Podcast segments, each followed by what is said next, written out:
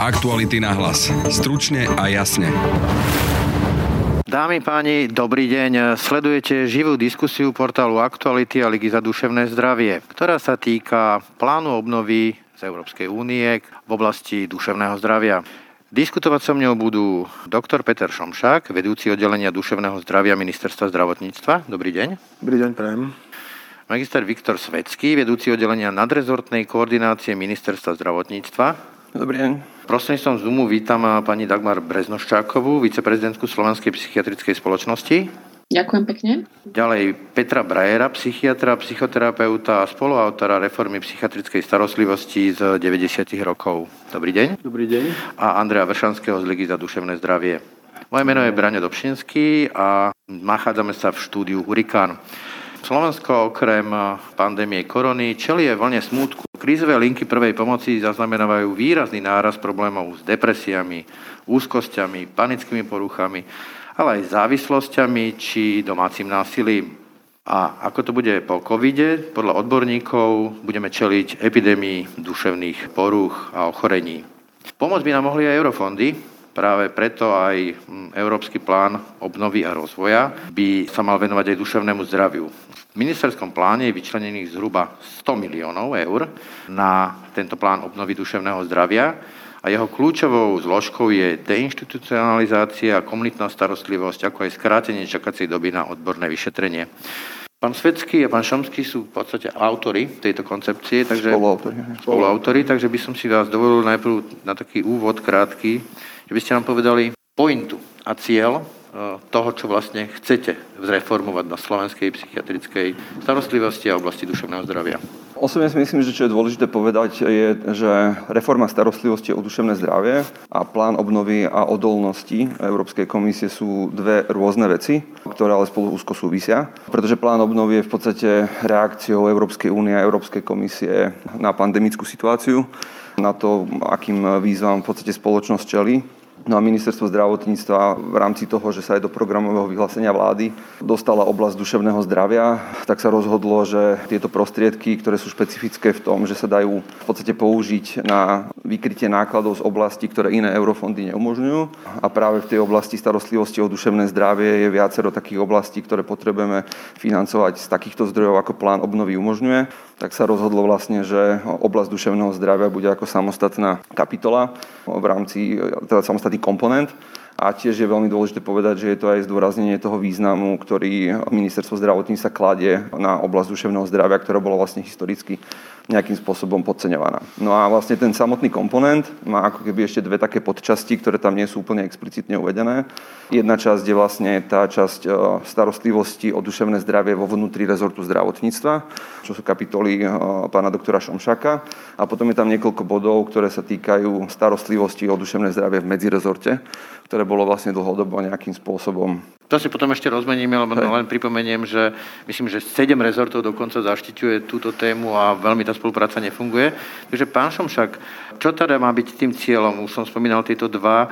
Keď som si pozeral ten návrh, alebo teda ten plán, tak uh, hovorí sa tam o výstavbe viac ako päťdesiat psychosociálnych centier pre chronických pacientov, nejakých stacionároch, detenčnom ústave, autistických centrách a tak ďalej. Plán obnovy je v podstate len nástroj na zafinancovanie alebo ufinancovanie niektorých častí reformy psychiatrickej starostlivosti na Slovensku. Čiže sa bavíme o zdravotníctve, o liečbe duševných poruch. Chcete hlavne presunúť do tej komunitnej starostlivosti, no, tak cez tie psychosociálne centrá, mobilné tímy, stacionár a tak ďalej. To znamená dostať ľudí, buď teraz z nemocníc, alebo povedzme, že z dé es esiek, domov dôchodcov, nazvime to takto, do nejakých nových psychosociálnych centier. Takže aká je tá vaša predstava, ten konečný cieľ? Tak reforma psychiatrickej starostlivosti v západnej Európe prebehla cca pred päťdesiatimi rokmi, kde vlastne súčasťou bol presun tej starostlivosti z lôžka, čiže vlastne z ústavnej zdravotnej starostlivosti do, do komunity. A mylne je toto chápané aj ako presun ľudí alebo pacientov umiestnených v zariadeniach sociálnych služieb, môžeme to nazvať všeobecne, ich cca tridsaťpäť druhov, týchto zariadení, do psychosociálnych centier. Psychosociálne centra nemajú nič, sa nejedná o zariadenia, nejedná sa o pobytovú službu. Ej. Čiže ja som nikdy netvrdil, že ideme presúvať pacientov zo zariadení sociálnych služieb do psychosociálnych centier, že musia meniť svoje bydlisko, respektíve čo by to teda v týchto malo byť psychosociálnych centrách. Čo by malo byť? To centrum. To psychosociálne centrum, tam sa jedná v podstate o ambulantnú zdravotnú starostlivosť, ktorá je zabezpečená, teda zdravotnú a sociálnu starostlivosť, ktorá je zabezpečená multidisciplinárnym tímom a založená na princípe case managementu. Hej. Dobre, pán Brajer, ako sa vy pozeráte ako autor tej pôvodnej koncepcie, z ktorej vlastne žijeme doteraz, a na tento nový koncept?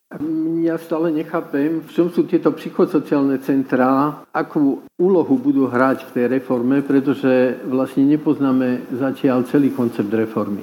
A zdá sa mi, že vyčleňovanie len nejakej časti tej starostlivosti o duševne chorých sa nedá bez toho, aby sme poznali nejakú víziu, k čomu chceme prísť. A pokiaľ vytvoríme psychosociálne centrá, tak neviem, pre ktorý druh pacientov je to určené. Ak je to určené pre tých najťažších pacientov, ktorí sú dnes umiestnení v domovoch sociálnej starostlivosti a teraz, ako hovorí pán doktor, tam aj zostanú, tak akým spôsobom bude tá liečba prebiehať.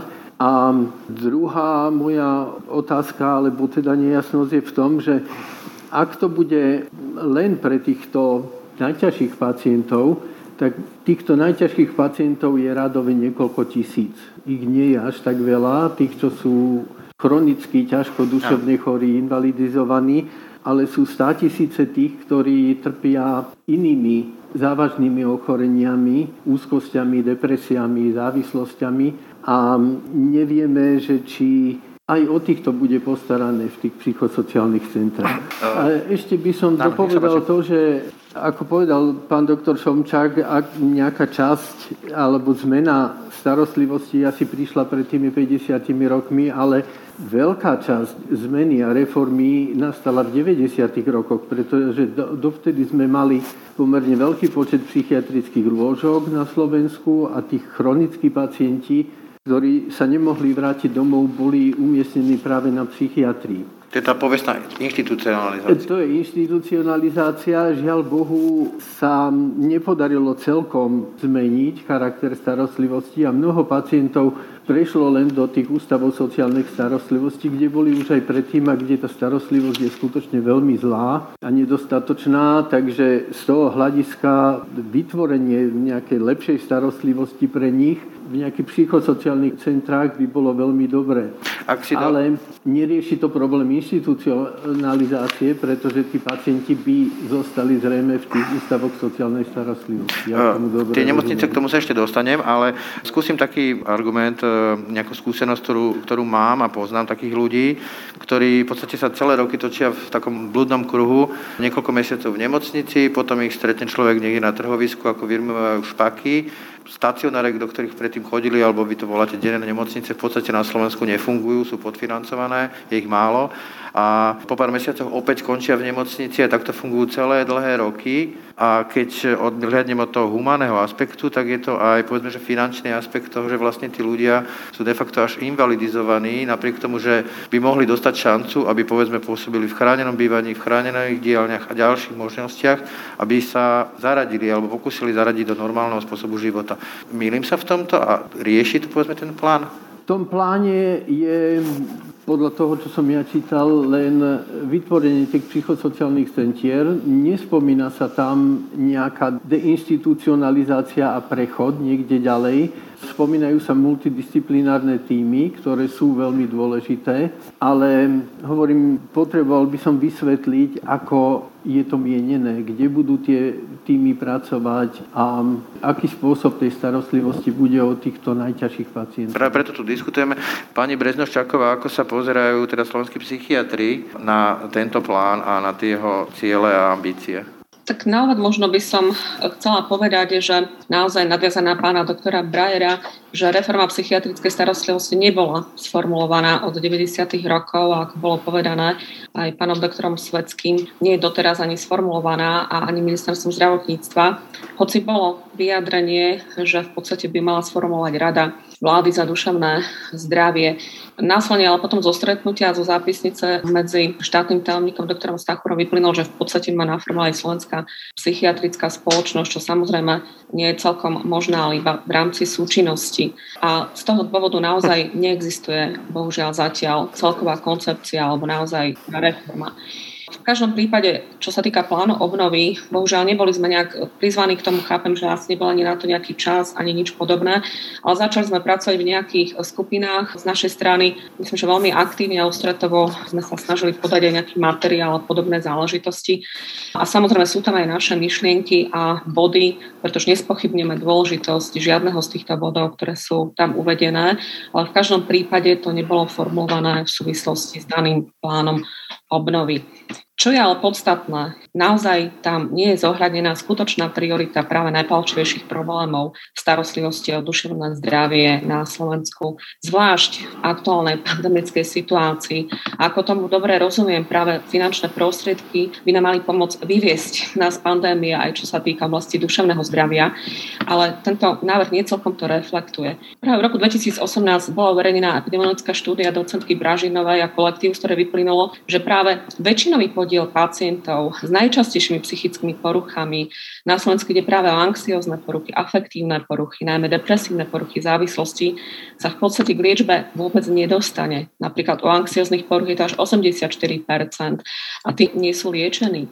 No a práve nediagnostikované, teda neliečené, zostávajú aj včasné štádie napríklad demencií. No a tento problém, postarať sa práve o najčastejšie psychické poruchy, teda o ľudí s týmito poruchami, ktoré postihujú práve predovšetkým ľudí v produktívnom veku, má starostlivosť o duševné zdravie na Slovensku a dlhodobo práve v čase pandémie len narastol, pretože práve týchto pacientov je dnes čoraz viac. No a práve je nedostatok zariadení, kde by práve títo ľudia mali dostupnú pomoc. Úplne chýbajú práve komunitné centrá, sú veľmi dlhé čakacie doby na prvé vyšetrenia a tak ďalej. Plán obnovy v súčasnej podobe tento problém v podstate nerieši. V úvode je síce napísané, že vybranými kľúčovými ukazovateľmi by malo byť zvýšenie podielu pacientov liečených v komunitnej zdravotnej starostlivosti a skrátenie čakacej doby na poskytnutie tejto odbornej starostlivosti, ale ďalší text sa v podstate týka naozaj len zlepšenia psychiatrickej starostlivosti o pacientov so závažnými chronickými psychickými poruchami, ktorých ale výrazná menšina, ako povedal aj pán doktor Brajer. A teda práve nami navrhované vybudovanie centier duševného zdravia nie samostatných psychosociálnych centier, pretože ich súčasťou práve by mali byť, alebo je tam veľká úvaha práve práve tieto psychosociálne centra, ale nie len tie, aj krízové centra, pretože naozaj to širšia jednotka by vyriešil veľmi zásadný problém, aj čo sa týka personálneho obsadenia a kapacít. Pretože si nevieme skutočne predstaviť reálnu dostupnosť personálu, materiálno-technické zabezpečenia pre každú z týchto položiek separátne. A preto je to veľmi dôležité uvažovať už v úvode od samého začiatku s celým týmto konceptom. To znamená s týmito centrami ako súčasťami práve centier duševného zdravia. Pretože naozaj chcem počiarknúť, že toto rieši len menšinovú časť pacientov, ale tá väčšina sa tam v podstate vôbec neodrazila. To sú práve tí pacienti s tými najčastejšími duševnými poruchami. Pán Vršanský, dostanete priestor, ale teraz myslím, že to je pre pána Šomšáka dosť veľký balík kritiky, aby mohol rovno reagovať, takže nechám najprv reagovať jeho. Chcel si sa tým vyjadriť? Ak, ak môžem ešte ja predtým, lebo dochádza tu k jednému základnému nedorozumeniu. Riešenie situácie ľudí s ťažkosťami, o ktorých sa tu bavíme, není riešenie iba v komponente dvanásť. Je ešte komponent trinásť, dlhodobá starostlivosť. Skúsme tak ľudskou rečou. Lebo... Ľudskou rečou to znamená, že komponent duševné zdravie je primárne zameraný ako keby na tú problematiku centrálne zdravotnícku a celý tento balík, o ktorom sa rozprávame, čiže sociálne zariadenia, to, čo ste vy presne popisovali, tú situáciu, ktorú poznáme, že tu máme pacientov, ktorí takýmto spôsobom kolujú, tak to je celé zložka plánu obnovy v komponente trinásť. To znamená, že súčasné zariadenie sociálnych služieb. To množstvo obrovské, ktoré ich máme, tak máme najväčšiu výzvu v histórii, ktorá už dlhodobo sa o nej diskutovalo a tu by mal byť potom nejaký zástupca ministerstva práce, sociálnych vecí a rodiny, ktorý by mal o tom hovoriť. Oni naplánovali vlastne tú tzv. Deinstitucionalizáciu a vytvorenie komunitných sociálnych zariadení. To znamená ten problém, ktorému dneska čelíme, že máme psychiatrických pacientov v ťažkých stavoch, ktorí majú zlé sociálne zázemie a tak ďalej v takýchto inštitúciách, tak tieto inštitúcie majú práve z plánu obnovy prejsť inštitucionalizáciou, majú sa zmeniť na komunitné centra. A teraz tie psychosociálne centra, ktoré sa z nepochopiteľných dôvodov stali nejakým centrom sporu, tak ich úlohou je v podstate pre tieto novovzniknuté alebo aj existujúce zariadenia sociálnych služieb prostredníctvom mobilných tímov, a keď budú v tých jednotlivých regiónoch, tak ako sú naplánované, tak ich úlohou je zabezpečiť potom tú zdravotnícku starostlivosť, psychiatrickú, klinicko-psychologickú a tak ďalej. Hej, čiže tie systémy sú navzájom prepojené, rozmýšľa sa nad tým v tom celom kontexte. My tu máme ten problém, že my sme sa tu zúžili ako keby na komponent dvanásť, ktorý ako v skladačke Lego, len jedna v podstate no, tehlička z celého domu. Už mi to dáva domu. Lepší obraz ako v tom pucle, ale nemáte sa teraz, to poviem ako novinár, že zástupca laickej verejnosti, ja keď sa dostanem k tomu dokumentu, ja chcem počuť všetky kľúčové odpovede na ten jeden balík a akože to je také zvláštne uvažovanie, komponent dvanásť trinásť, tomu sa už ani divá srnka nevyzná. A, áno, pretože ten dokument nie je reformným dokumentom. Ten dokument nikdy nebol písaný ako reforma, nikdy nebol písaný ako niečo, čo má vysvetliť veci verejnosti. Plán obnovy je písaný pre Európsku komisiu. Je to v podstate argumentácia Slovenskej republiky voči Európskej komisii, na čo chceme tie peniaze použiť a prečo ich chceme použiť a kam sa chceme dostať. Hej. Čiže tu nám už celkovo vznikol taký veľmi zvláštny fenomén slovenskej spoločnosti, že sa rozprávame o pláne obnovy, ako keby to bol proste nejaký celkový komplexný pohľad na celú republiku, ale tam sú úmyselne vytrhnuté veci, ktoré vlastne my argumentujeme pred Európskou komisiou. Aby som to posunul, ale moja dlhoročná novinárska skúsenosť je, že ono sa to napíše, potom sa to v Bruseli schváli a potom keď sa to schváli, tak sa povie verejnosti, viete čo, už je to schválené, aká kritika, čo? Tak, ako kedy sa potom o tom máme kompetentne baviť? Ale pozrite sa, v rámci plánu obnovy je napríklad už spomínaná Rada vlády pre duševné zdravie. Mm. Hej. Tá vznikla v podstate aj na objednávku odbornej verejnosti a ona má byť v podstate tým nejakým bojiskom alebo miestom, kde sa má stretnúť štátna moc, mimovládny sektor, odborníci na jednom mieste a majú sa spolu baviť o tom, ako má vyzerať reforma starostlivosti o duševné zdravie. Hej. Treba rozlišiť reformu o duševné zdravie a reformu psychiatrickej starostlivosti. Hej. Pretože reforma psychiatrickej starostlivosti je výsostná záležitosť ministerstva zdravotníctva, kde doktor Šomšák spolupracuje v podstate aj so Slovenskou psychiatrickou spoločnosťou, aj s inými odborníkmi, aj s mimovládnymi organizáciami, čo sa týka prípravy v pracovných skupinách, ale nejaké finálne dokumenty nemôžeme čakať v podstate za deväť mesiacov činnosti jedného oddelenia, ktoré má momentálne štyroch zamestnancov a v podstate dva mesiace ešte len vznikalo. Hej. Čiže je, sme v nejakom procese, akorát tu sa momentálne vytvára nejaký dojem, ako keby sme my mali niečo niekde napísané a nechceme to ukázať. Diskutujeme. Dobre, takže teraz poprosím pána Vršanského a potom hneď pána Šomšáka, pardon, o nejakú krátku reakciu. Ako sa vám teda toto počúva? Toto dáva nový obraz vlastne? Ako Liga za duševné zdravie predovšetkým dvadsať rokov sa snaží dosieliť to, aby reforma sa udiala systému starostlivosti o celé duševné zdravie, aby ten dôraz bol kladený nielen na akútnu liečbu a na následnú starostlivosť, ale aj na prevenciu, na podporu zdravia. Hej, to je napríklad vec, ktorá nám určite chýba v pláne obnovy a rozumieme tomu, že tam sú nejaké vytiahnuté investície, ktoré by mali byť súčasťou nejakej veľkej reformy, ktorá vlastne nie je ešte naformulovaná. Hej, my tomu rozumieme, ale bolo by určite prínosné, keby tá diskusia na to, že čo tá reforma vlastne obsahuje a, a ktoré časti vlastne vyberáme pre špecificky pre tento zdroj financovania, tak aby tá diskusia prebiehala trošičku otvorenejším spôsobom, pretože priznáme sa, a nie je to len moja skúsenosť, teda naša skúsenosť ligy, ale v princípe my sme sa dozvedeli o tom a množstvo našich členských organizácií, množstvo odborníkov, ktorí zrovna nie sú vlastne v tých pracovných skupinách, s ktorými sa napríklad doktor Šomšák alebo doktor Svecký rozpráva, tak vlastne oni nevedeli, že čo v tom pláne obnovy vlastne bude. A z toho vyplývajú možno, že z toho procesu vytvárania môžu vyplývať aj závery, ku ktorým ten dokument dospel. Čiže tak, ako vy ste povedali, že to je pekné, že je komponent dvanásť, komponent trinásť, bolo by dobré, aby to bolo zrozumiteľné. A ja, ja chcem napríklad oceniť, že páni prišli do takejto verejnej diskusie vlastne prvýkrát, aby vlastne aj všetky tie cieľové skupiny, o ktorých som hovoril, tak aby sa dozvedeli tieto informácie. Veď presne, my sme veľmi radi. Takže pán Šomšák, máte priestor? Na čo všetko mám teraz reagovať? No, tak... Um... Dobre, takto, aby sme si to zaramcovali, aby to nebola nejaká že prestrelka a no, je to, to veľa, tak nebolíte, ja to len zaramcujem.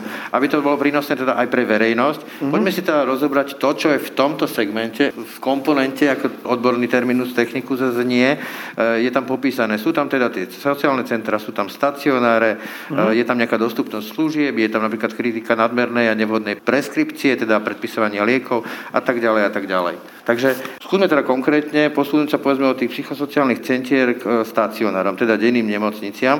Takisto plánujú sa vybudovať nejaké ďalšie, je ich málo. Otázka znie napríklad v súčasnosti to funguje spôsobom, že tie stacionáre sú výrazne finančne podhodnotené, vlastne to bol aj dôvod, prečo mnohé zanikli. Ano. Fungujú napríklad taká zaujímavosť, som tam všimol, že mali by fungovať do šestnástej hodiny. Otázka znie, že čo s ľuďmi, ktorí pracujú a povedzme o tej piatej by tam chceli prísť. A ďalšia otázka je, povedzme, spomínali ste tie mobilné týmy, teda tá krízová intervencia, čo je veľmi moderný spôsob. Otázka je, že vlastne kde zohnať na to ľudí, lebo súčasťou toho plánu je vlastne aj zohľadnenie faktu, že tých ľudí, ktorí pracujú v tomto segmente, je málo. Takže k tomuto. No, takže ku tým stacionárom teda. Nech sa páči. Stacionáre sú v podstate súčasťou komunitnej psychiatrie, ako takým druhým, druhou súčasťou tej komunitnej psychiatrie a mali by doplňať tie psychosociálne centra. Pri psychosociálnych centrách sa jedná o dlhodobú zdravotnú starostlivosť ambulantnou formou pre určitú cieľovú skupinu pacientov.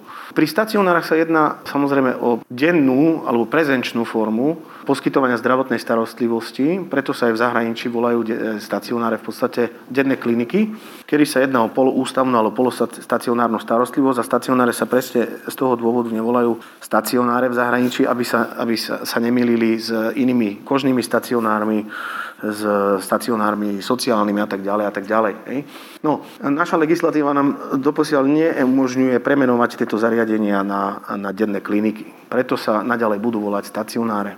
Stacionáre, tak ako psychosociálne centra, tak ako ambulant a ústavná zdravotná starostlivosť, bude mať v budúcnosti jasne určenú cieľovú skupinu pacientov. Čiže ktorý pacient, alebo v akom stave, patrí kam? Či patrí do ambulancie, patrí na lôžko, patrí do stacionára alebo do psychosociálneho centra. Čiže nebavíme sa tu e, tak veľmi ako o diagnózach, ale skôr o stavoch. Hej. Um, čo sa týka e, tej prezencie, tak vychádzame z toho, že pacienti, ktorí budú potrebovať túto poloústavnú a polostacionárnu starostlivosť, budú práce neschopní. To znamená, že e, preto môžu byť títo pacienti E, tak ako keby ležali na lôžku, tak sú tiež práce neschopní, čiže keď môžu byť na lôžku, tak môžu chodiť aj do stacionára denne. Sieť e, sme vytvorili v podstate veľmi e, inak, ako ka, plánovali vtedy kolegovia v, v, v tom dokumente z roku deväťdesiatdeväť, tuším, ktorý písal aj kolega Brajer. Čiže tam dojazd bude kratší, nebude to hodina, ale bude to pol hodina. A v závislosti od, v podstate od demografie bude mať ten stacionár rôznu veľkosť. Vytvorili sme stacionáre pre teda maximálne dvadsaťmiestne, maximálne tridsaťmiestne, pre deti a adolescentov, pre poruchy autistického spektra, pre poruchy príjmu potravy, a taktiež aj adiktologické stacionáre. Čiže dovolíte, pre... skočím sekundu na reči. To je, som si všimol, že konečne už po veľmi dlhej dobe tu máme nejaké že autistické alebo teda poruchy autistického áno. spektra. E, sú tam takisto riešené deti, ale mm. čo povedzme, že starí ľudia, teda gen... mm. Ger- geriatrický pacient. Chcel by som ešte k tomu financovaniu a potom by som ti... Dobre. Čo sa týka podfinancovania, tak odbor duševného zdravia v podstate po negociácii s ú há pé navýšil platby v denných stacionároch o štyristo a u detí o osemsto percent, počnúc prvého štvrtého dvetisícdvadsaťjeden by tieto fungujúce stacionáre psychiatrické mali dostať, tieto, mali dostať nové zmluvy od všetkých troch zdravotných poistení a mali by byť navýšené platby. Čiže toto sme, som vyriešil už minulé leto. To znamená, že ono to platí od prvého prvého, ale kým sa to sprocesuje na poisteniach, nové zmluvy budú potom od prvého štvrtého do tridsiateho prvého tretieho dvetisícdvadsaťdva. Čo sa týka tých gerontov, si chcel zareagovať ty a aj tej krízovej intervencie možno. Hej, lebo, lebo to je presne ten, ten rozmer, že v podstate na Slovensku je tá situácia veľmi špecifická v tom, že historicky sa napríklad prevencia vzniku psychických porúch a aj v podstate podpora duševného zdravia a zároveň aj starostlivosť práve o, o gerontopacientov, ktorí povedzme majú demencie alebo iné záležitosti, iné diagnózy, nediala v, priamo v rezorte zdravotníctva, ale práve v tom rezorte sociálnych vecí, respektíve školstva a podobne. a práve kvôli tomu je tam momentálne dôraz v tom komponente trinásť na dlhodobú starostlivosť, kde práve súčasné zariadenia sociálnych služieb majú veľké ťažkosti s pokrývaním starostlivosti o tento typ pacientov, takže to, na to je zameraná vlastne tá deinstitucionalizácia a urobený proste tá, tá, tá kvázi nová sieť, ale hovorím, hovorím za druhý rezort, hej, čiže tu by mal naozaj sedieť niekto z Ministerstva práce, sociálnych vecí a rodiny, ktorí pokrývajú túto oblasť. A rovnako na otázku, že ľudia, ktorí sú zamestnaní a potrebujú nejakú podporu, napríklad psychologa alebo podobne, tak v podstate celý systém prevencie je na Slovensku v rezorte školstva a, a bol historicky na úradoch práce, sociálnych vecí a rodiny známe kedysi ako manželské poradne, ktoré však boli zrušené. Hej. Čiže toto sú presne veci, ktoré sa momentálne riešia.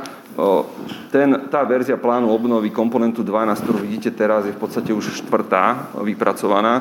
Pôvodne sme uvažovali nad sieťou poradní duševného zdravia, ktoré by mali byť vlastne práve pre ľudí, ktorí ešte nie sú v podstate, nemajú nejakú psychopatológiu, prežívajú možno nejakú krízové obdobie, potrebujú poradiť v nejakej životnej oblasti alebo párové poradenstvo a tak ďalej. Ale v podstate došlo k takej dohode, že súčasne existujúca sieť Centier pedagogicko-psychologického poradenstva a prevencie a Centier špeciálno-pedagogického poradenstva v školstve, ktorú máme vybudovanú v podstate v každom okrese, tak ministerstvo školstva momentálne intenzívne pracuje na ich reforme, aby boli dostupnejšie. Čiže v podstate tá populácia do dvadsaťšesť rokov je relatívne ako keby pokrytá.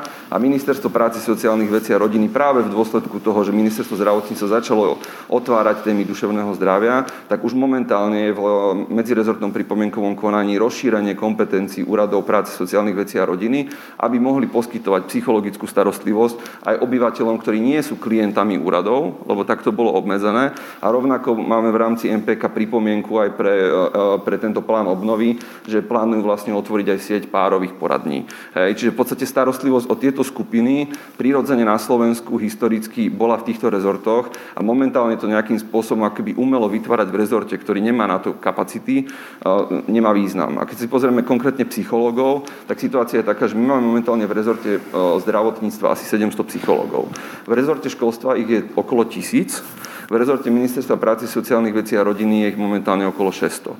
Ministerstvo školstva má plány navyšovať ešte toto množstvo psychológov, čiže v podstate my máme väčšiu časť odborníkov pre starostlivosť o duševného zdravia mimo rezortu zdravotníctva, čo sa týka psychologickej starostlivosti a kvôli tomu je v pláne obnovy práve komora nadrezortná psychológov a jej financovanie a Rada vlády pre duševné zdravie, aby to, že tu historicky proste bol rezortizmus a tie rezorty si ako keby videli len tie svoje veci, tak tá rada bude mať tú úlohu, aby tieto rezorty museli spolu spolupracovať a riešiť duševné zdravie v jeho v celom celku a nie len v tom zdravotníctvom. No to je možno aj tá moja odpoveď na to, že mali tu sedieť nejakí ľudia z ďalšieho ministerstva, to je taký mi napadá, že veľa generálov, malo, malo seržantov. E, presne by to malo fungovať, že niekto, jeden človek alebo jeden, jeden orgán by mal vedieť komplexne odpovedať. E, pán Brajer, z týchto nových informácií, ako sa vám teda pozerá na tento segment, ako sa bavili, povedzme, že tie stacionáre.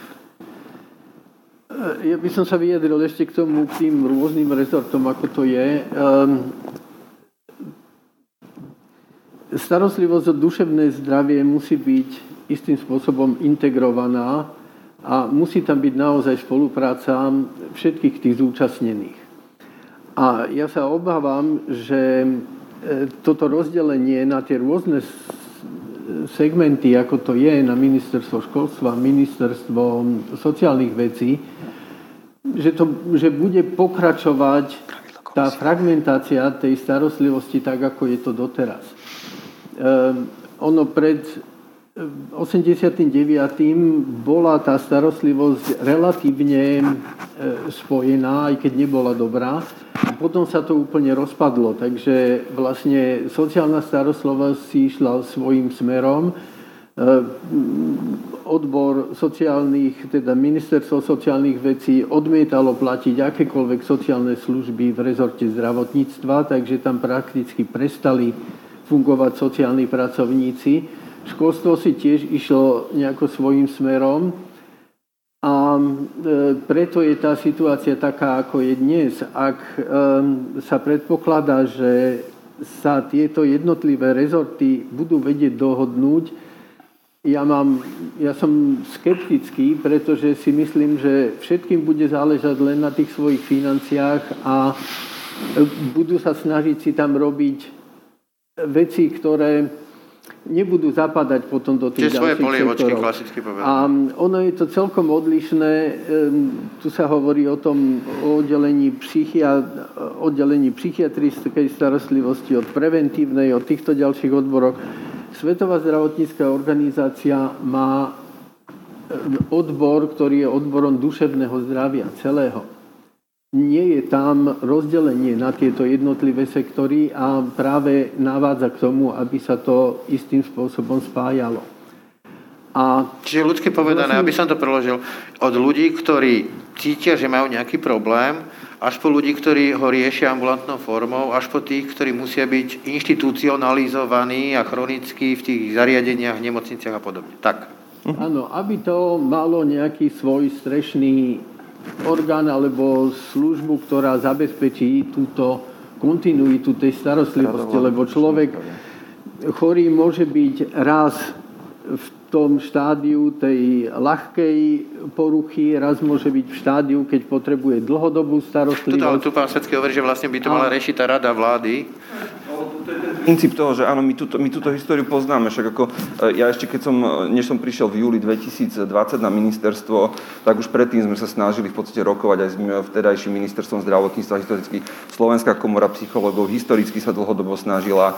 Veľa, veľa týchto profesí, liečební pedagógovia, logopédi, šp- sociálni pracovníci, zdravotné sestry, kohokoľvek si spomeniete v rámci starostlivosti o duševné zdravie, všetci na toto poukazovali dlhodobo, len tie ministerstva to neboli ochotné počúvať. A toto je niečo, čo sa zásadne momentálne zmenilo. Ej? To je ten rozmer, že práve tým, že sme moment, doteraz fungovala tzv. Rada duševného zdravia ministerstva zdravotníctva. Ej. To bol poradný orgán ministra a v podstate aj tí samotní členovia skonštatovali, že v podstate s tými kompetenciami, ktorá mala, a tak ako, ako bola postavená v tom systéme, tak v podstate nemala žiadne slovo. Mhm. Čo sme my urobili, boli práve kvôli tomu, že sme si vedomi problému rezortizmu. Kvôli tomu, že aj Európska únia nás tlačí do toho, aby došlo k prepojeniu zdravotnej a sociálnej starostlivosti, čo je múdry a logický krok, aj, pretože to je nevyhnutné v, to, v, to, v tom celom urobiť. Samozrejme. Tak sme potrebovali v podstate v tom systéme nájsť nejaký prvok, ktorý urobí práve tú strechu, ktorý, ktorý zastreší tú oblasť toho duševného zdravia v tom celom celku. A po analýze vlastne nášho právneho systému, ale z hľadiska legislatívy a toho, ako toto funguje, tak ako najoptimálnejší krok uh, bola Rada vlády pre duševné zdravie. Dobre. Uvažovalo sa nad úradom duševného Dobre. zdravia, nad spolnomocnencom, veľa možností. Aby hej. som to trošku vrátil zase k tomu, tomu pacientovi, respektíve potenciálnemu pacientovi, aby som to rozšíril, k tým jednotlivým segmentom. Pani Breznoščáková, na vás mám jednu otázku, lebo sa tam píše takisto v tom pláne obnovy aj o tom, o nevhodnej a nadmernej preskripcii liekov, o tom, že teda aj o nejakých zastaralých alebo nemoderných liečebných postupoch. Opäť pridám nejakú takú svoju skúsenosť, respektíve teda skúsenosť, ktorú mám z rôznych rozhovorov s odborníkmi aj s ľuďmi, ktorí potrebujú takýto typ starostlivosti. U nás to častokrát funguje takým spôsobom, že človek, povedzme, v depresii alebo s iným, s iným problémom má preplácanú liečbu, teda psychoterapiu, nejaký počet hodín cez poisťovňu. Podľa samotných psychiatrov to nestačí. Veľakrát to nestačí. A buď tí psychiatri hrajú také tie hry, že žonglujú s diagnózami, aby si navýšili počet hodín a mohli toho pacienta liečiť, alebo ten pacient nedostane dostatočnú liečbu v tej psychoterapii. A problémom je, že vlastne poisťovňa samozrejme logik, z logiky veci optimalizuje náklady. Podľa nášho systému dokonca môže vytvárať zisk. Ale ak ten pacient sa nedolieči, tak tie náklady znášame my všetci. Lebo tie penky, tú invaliditu, tú práceneschopnosť a všetky tieto veci platí sociálny systém. Poisťovňa je mimo obliga. Takže chcem sa spýtať, že či povedzme ten plán obnovy rieši aj tento problém a, a či rieši aj tá, tú otázku dostupnosti odbornej starostlivosti, ktorá už u nás dnes je v niektorých regiónoch dva až tri mesiace, dostať sa na k odbornému vyšetreniu. V niektorých, podľa pána Brajera, sa to už predĺžilo až na štyri mesiace dnes. Čo už je veľmi problematické, keď niekto má vážny problém, možno aj na hrane nejakej depresie a uvažuje o tých možno až existenciálnych veciach a má čakať štyri mesiace? No tak začnem asi od konca ohľadom tej dostupnosti alebo podobne. To je práve to, čo nadviažem na moje slova aj vlastne doktora Šomšáka. V tom pláne obnovy je práve navrhované zriadenie psychosociálnych centier. Ako aj pán doktor povedal, ich sú určené predovšetkým pre pacientov, ktorí potrebujú dlhodobú starostlivosť, chronických pacientov, napríklad pre pacientov so schizofréniou, ktorí vieme, že ani podľa epidemiologických údajov ich počet nenarastá. Je relatívne stacionárny a stabilný. A pre určitú skupinu pacientov. Práve ale o to ide, že keď nás plán obnovy má vyviesť aj z pandémie, ako to rieši komponent dvanásť. To znamená, že aká je možnosť, a to sú práve tie dlhé čakacie doby štvormesačné, dostať sa k tej zdravotnej starostlivosti, keďže teraz um, tie ambulancie, ktoré sú, ich počet a ich relatívne často nedostupnosť to proste nerieši.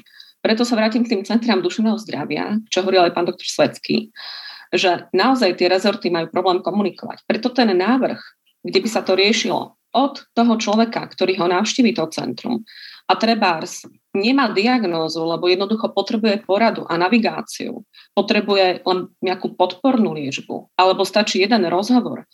Pretože v zdravotníckych zariadeniach je to bohužiaľ často tak, že musí odísť nejakou diagnózou. Presne, pán moderátor, ako ste to povedali, lebo náš systém proste nás k tomu tlačí. Nie je možné potom preplatiť to, keď nemá nejakú diagnózu a tak ďalej. A zbytočne labelingujeme, dávame nálepku a stigmatizujeme, lebo jednoducho iné možnosti veľmi nemáme, tak práve aj v rámci týchto centier by to bolo možné riešiť.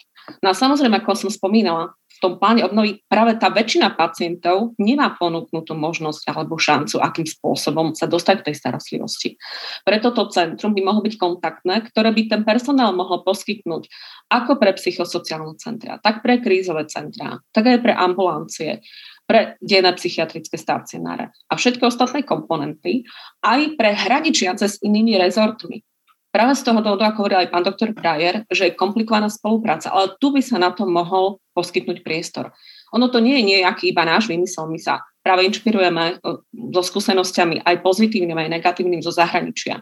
A vieme, že by to tak mohlo fungovať. Pretože keď chceme napríklad aj z týchto psychosociálnych centier alebo im dať, čo neposkytujú ústavnú starostlivosť, do komunitnej starostlivosti, musíme mať nadväzne vybudované nejaké ďalšie sociálne veci, ktoré takisto nie sú riešené. Nie sú ani v iných komponentoch riešené nejaké ostatné uh, záležitosti, čo sa týka bývania alebo podobne. Mhm. A práve z toho dôvodu, ja viem, že to nie je reforma, my si to uvedomujeme, ale nejaký jednotný koncept, či už pre plán obnovy, alebo reformu by mal proste existovať a na to nadväzovať alebo sa odvolávať. A to tam proste nie je. Ďakujem. Takže pán Šomšák, poďme sa teda vrátiť k tej prvej línii, tak ako sme teraz sa o nej bavili, aby teda ľudia nekončili v tých inštitúciách, keď v nich končia nemusia. Uh-huh. Pridám ešte len jeden, jedno číslo. Na Slovensku je ani nie päťdesiat detských psychiatrov. Vieme, že tam chcete zase riešiť autistické centra, čiže ako tú prvú líniu chcete riešiť? Alebo aké odpovede dáva plán obnovy na tú prvú líniu? Prvú líniu myslíte teraz? No, krízové, krízové centra, toto čo hovorila kolegyňa? Presne tak, krízové centra, psychiatrov, počty psychiatrov, no, dostupnosť psychiatrickej starostlivosti. Máte to vlastne aj v jedných tých cieľov, že skrátiť tie čakačky? Áno, skrátiť tie čakačky budeme skracovať samozrejme vybudovaním alebo rozšírením siete ambulancií, predovšetkým psychiatrických, klinicko-psychologických a taktiež. Čiže zvýšenie dostupnosti tej psychiatrickej, psychoterapeutickej a psychologickej starostlivosti. To, že to kolegyňa vždy spomína to Centrum duševného zdravia, čiže vlastne ten český model, tak ako v Čechách, v podstate komunitná starostlivosť, ne, ne, aspoň z, mojich, z mojho pohľadu, nefunguje nikde inde, pretože v tom českom modeli, alebo v tom modeli cé dé zet, Centra duševného zdravia, ktorý v podstate... spomínala kolegyňa Breznoščáková, je miešaná zdravotná a sociálna starostlivosť s krízovou intervenciou. Pre mňa krízová intervencia nepatrí do zdravotníctva a preto je v podstate aj u nás na Slovensku v školstve. A, a preto v podstate môže aj Liga duševného zdravia prevádzkovať linku Nezábudka, pretože sa nejedná o poskytovanie zdravotnej starostlivosti. A v podstate tieto psychosociálne centrá alebo centra duševného zdravia sú zdravotne sociálne zariadenia. To znamená, že sa nám poskytuje zdravotná a sociálna starostlivosť. Ako som už hovoril, multidisciplinárnym tímom. A to, že, že ako hovorila kolegyňa, že, že ne, nefunguje, nefunguje nám tu medzirezortná spolupráca, tak my sme konkrétne na všetkých konceptoch pracovali s rôznymi rezortmi, v podstate so všetkými, ktorými, ktorých sa tento rezort týka, tá problematika týkala. Čiže u tých psychosociálnych centrách pre deti, ktoré sme tu ešte dnes nespomenuli, že vlastne všetky tie komponenty sú, sú rozdelené na dospelých a potom aj na deti. A sme pracovali napríklad aj s ministerstvom školstva. Mali sme spoločnú pracovnú skupinu s ministerstvom práce, sociálnych vecí a rodiny pri, pri psychosociálnych centrách. Čiže neviem, kde vznikla napríklad tá myšlienka, že, že pri pláne obnovy sme, sme nepracovali nadrezortne alebo medzirezortne. Kolega Svecký pracoval dokonca ešte s viacerými rezortmi na tomto pláne obnovy. Čiže toto ma dosť udivuje. Taktiež ma udivuje, musím sa priznať, že keď pán doktor Brajer povie, že narastli čakačky v ambulanciách, chcel by som vedieť, odkiaľ má tie dáta, že vlastne odkiaľ, ja si myslím, že, že tie čakačky ani veľmi nenarastli, ale ak bola urobená nejaká Slovenskou psychiatrickou spoločnosťou, nejaká, nejaká nejaká štúdia, hej, kde, kde boli dotazovaní všetci ambulanti na Slovensku, tak potom by som ju rád videl určite. A kde to platí aj to napríklad na tieto informácie, že, že v podstate na, počas pandémie narastajú ochorenia, nejaká depresia narastá, alebo teda anxieta narastá. My som tiež chcel vedieť, či, či bola urobená nejaká epidemiologická štúdia, alebo to jednoducho len takto niekto tvrdí, lebo sa rozprával so, so svojimi kolegami. Lebo toto sú dosť no, podstatné... to ale asi nedá, pán, pán no, Šomšák. Ale to sú dosť ale... podstatné dáta, ktoré sú prezentované v médiách. Ja len chcem čiže... ešte jednu, jednu vec vás pýtať. Ano. Ako chcem vás pochváliť. Prvý raz sa tam hovorí o nejakých e, troch autistických, alebo teda centrách pre autistov. Na Slovensku je to obrovský problém dneska. Na druhej ano. strane e, som si tam nevšimal ani jedno slovo o problémoch detí z á dé há dé, čo... K tomu sa môžem vyjadriť, ak dovolíte. Áno, no, to sa príde. Toto sú centra, ktoré sú mylne chápané ako centra pre autizmus. Sú to centra pre výskum, diagnostiku a liečbu autizmu. Áno. To znamená, preto by mali byť e, e, zasadené aj ku univer- alebo do univerzitných nemocníc, pretože tam bude prebiehať aj výskum autizmu a najmodernejšia diagnostika autizmu. Čo sa týka á dé há dé, e, máme tam aj denné stacionáre pre autizmus. E, a, e, čiže a ten, ten komponent je napísaný schválne relatívne obšírne, aby sme, sa, aby sme tam vedeli do toho schovať v podstate čo najviac pacientov a najviac zariadení. Ano? Čiže keď sa bavíme o stacionároch, tak my vieme urobiť aj gerontopsychiatrické stacionáre. Nikde nie je napísané, že gerontopsychiatrické stacionáre sú vylúčené z plánu obnovy. No a čo sa týka á dé há dé, á dé há dé áno, je na, na celom svete v podstate najlepšie, aj na Slovensku najlepšie pokrytá diagnóza z oblasti detskej psychiatrie, pretože máme na túto diagnózu máme kauzálnu liečbu, farmakologickú liečbu. Taktiež e, e, máme dokonca v Bratislave a Michalovciach špeciálne školy pre deti z á dé há dé. Um, á dé há dé pacienti majú nárok na, na, domácu, na domáceho pomocníka, taktiež na, e, v škole na, e, na bože, asistenta, nie pomocníka. To je pravda, len viete, aké sú čakačky, aby ste vám urobili to vyšetrenie. Nie, nie, ale vy tvrdíte, že vlastne á dé há dé na Slovensku vôbec... á dé há dé, to sú dve rôzne veci. Že, že á dé há dé deti, alebo teda aj dospelí, vôbec nie sú na Slovensku riešení. Sú, čo sa týka ped- pedopsychiatrie... Odpovedáte mi, tak to je v poriadku. Pe- pedopsychiatrie, v pedopsychiatrii v podstate je á dé há dé najlepšie poriešené v súčasnosti a my sme videli v podstate prioritu, a ktorá boli sme finančne limitovaní a časovo sme limitovaní samozrejme, e, videli sme prioritu teda skôr v iných e, detských psychiatrických diagnózach, ako napríklad autizmus alebo poruchy príjmu potravy, kde dnes na Slovensku neexistujú žiadne koncepty. Na diagnostiku sa čaká veľmi dlho, rok, dva. V súkromných zariadeniach diagnostika nie je štandardizovaná. To znamená, že v mnohých prípadoch nezodpovedá ani európskym alebo svetovým štandardom. Čiže preto sme sa v pláne obnovy venovali práve týmto, týmto dvom detským psychiatrickým diagnózam a samozrejme, keďže sa tam bavíme aj o detských stacionároch, tak my vieme v detských stacionároch poriešiť aj iné diagnózy samozrejme. Hej? Len hovorím, tá výčitka á dé há dé, že, že sme zabudli na á dé há dé, bola určená, museli sme trošku priorizovať. Celý plán obnovy bol v určitých prioritách.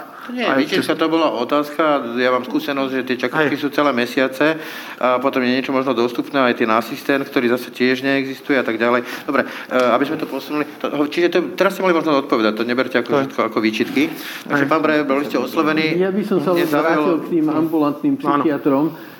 Um, Mne sa zdá dosť zvláštne, že sa pýtate mňa, že či bola epidemiologická štúdia a aká je tá situácia, pretože uh-huh. si myslím, že to je povinnosť ministerstva, aby uh-huh. mapovalo túto situáciu. Uh-huh. Ja som hovoril opakovane s rôznymi psychiatrami aj s takými, ktorí e, majú určité kompetencie v rámci ambulantnej psychiatrie a mm-hmm. tie informácie mám od nich. Takže to nie sú len jednotlivé e, diskusie s niekým. A ja som dnes dôchodca, takže ja neliečím. Keď sa na mňa niekto obráti, tak sa mu pokúsim aspoň cez telefón poradiť, na koho sa má obrátiť alebo čo má robiť. A e, ja mám s tým veľký problém, lebo na mňa sa, mne sa manželka smeje, že ja vykonávam normálnu prácu, lebo týždenne niekoľko ľudí sa na mňa obráti a prosí ma o pomoc pri nájdení psychiatra, pretože tie lehoty sú také veľmi dlhé a dostávajú odpovede, o ktorých som vám povedal. Takže ja si myslím, že ministerstvo by mohlo spraviť taký prieskum, ako, aké sú tie skutočné čakacie lehoty. To, je, to si myslím, že je veľmi dôležité. Sekundečku, pán Šomšák, ešte dám priestor túto pánovi Vršanskému. Je z logiky veci. Musím povedať, že v priebehu deja nevieme získať tie relevantné dáta. Tie vieme získať po nejakom čase, veď sa robia roč, po roku prieskumy a tak ďalej. Doteraz je tá tradícia, myslím, niekedy na jeseň dokonca sú údaje z minulého roka. Ale povedzme, že tie linky, krízové linky prvej pomoci dávajú nejaké odpovede. Je to teda, sú to teda rybárske historky, že narastá ten počet, alebo sú to exaktné nejaké čísla? Ja sa veľmi čudujem, pretože Slovensko nie je izolovaná krajina, ktorá sa je dramaticky odlišná od všetkých ostatných krajín, kde prebieha COVID a pandémia. A veď predsa sú iné krajiny, kde sa, kde sa takéto prieskumy zrealizovali. E, to znamená, že e, áno, jeden zdroj dát, ktorý je úplne na tepe doby, tak to sú áno, krízové linky pomoci, e, kde, kde my zaznamenali sme samozrejme, že nárast. Záleží od toho, že ktorá linka, aký nárast, ale ani jedna nezaznamenala pokles. Ten všeobecný trend je, že viacej ľudí má vážnejšie typy problémov a jednoducho obracajú sa na nás. A čiže to, to ako, je, je samozrejme otázka, že v akých vekových skupinách, ako koho za, postihla vlastne pandémia, sú rôzne výskumy v Čechách napríklad, že samozrejme je to iné u mladých ľudí ako u starších ľudí a tak ďalej. Ale ja keď, sme, keď spomíname linku pomoci, aj napríklad našu linku dôvery Nezábudka, tak ja by som vlastne nadviazal na, na, na tú diskusiu o tej multidisciplinarite. Napríklad na našej linke sú psychiatri, sociálni pracovníci, psychológovia, liečební pedagógovia. Je tam skrátka mix profesí, pretože tí ľudia sa mix nevedia rozhodovať, mix, nevedia sa rozhodovať, že v tejto veci sa obrátim tam.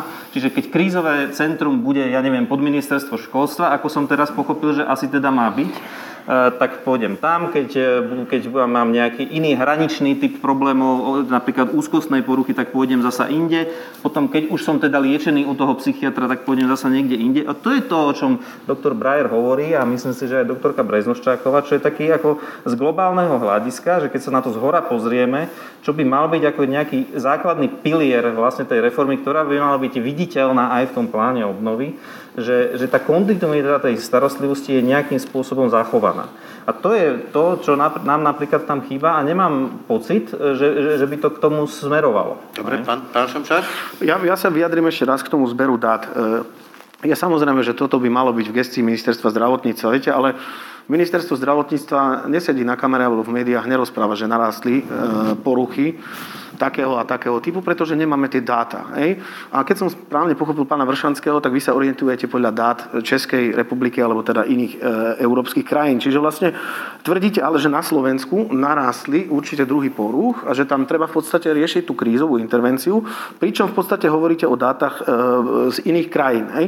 Čiže toto si myslím, že nie je celkom OK a preto som, som to tu aj napadol, nechcel som byť nejak útočný na kolegov, ale keď... Prepáčte, pán Šomšák, ale ja som to pochopil inak, som pochopil tak, že keď dvíhajú tie telefóny a povedzme, že si ano. Robia čiarky, tak asi dvíhajú tých telefónov viac a to ano. Sú naše dáta. Áno, ale tvrdiť z toho, že narastli depresie, oni nerobia diagnostiku, viete, nie, oni nerobia žiadnu triáž, hej, tých ochorení, diferenciálnu diagnostiku, čiže tvrdiť, že že v podstate, lebo nám narástli počty telefonátov, ako tvrdí tu na kolega, osem tisíc za mesiac, hej, čiže to je dvestopäťdesiat telefonátov za deň, áno. To nie je len naša tak, linka, ale to sú všetky tri všetky, linky. Ja všetky tri linky, ale tvrdiť z toho, že narastol, narastol počet duševných ochorení a ešte sa vyjadrovať aj ku konkrétnym diagnózom je podľa mňa dosť odvážne, hej, pretože e, vieme dobre, že diagnostika sa na krízovej linke robiť nedá. Jednoducho. Ja by som povedal, že je dosť odvážne tvrdiť, že Slovensko je jediný štát na svete, kde, kde tento trend nepozorujeme, to lebo tomu nerozumiem. A to okrem toho ešte to ten nehovoril. Systém starostlivosti ešte predtým, ako bol COVID.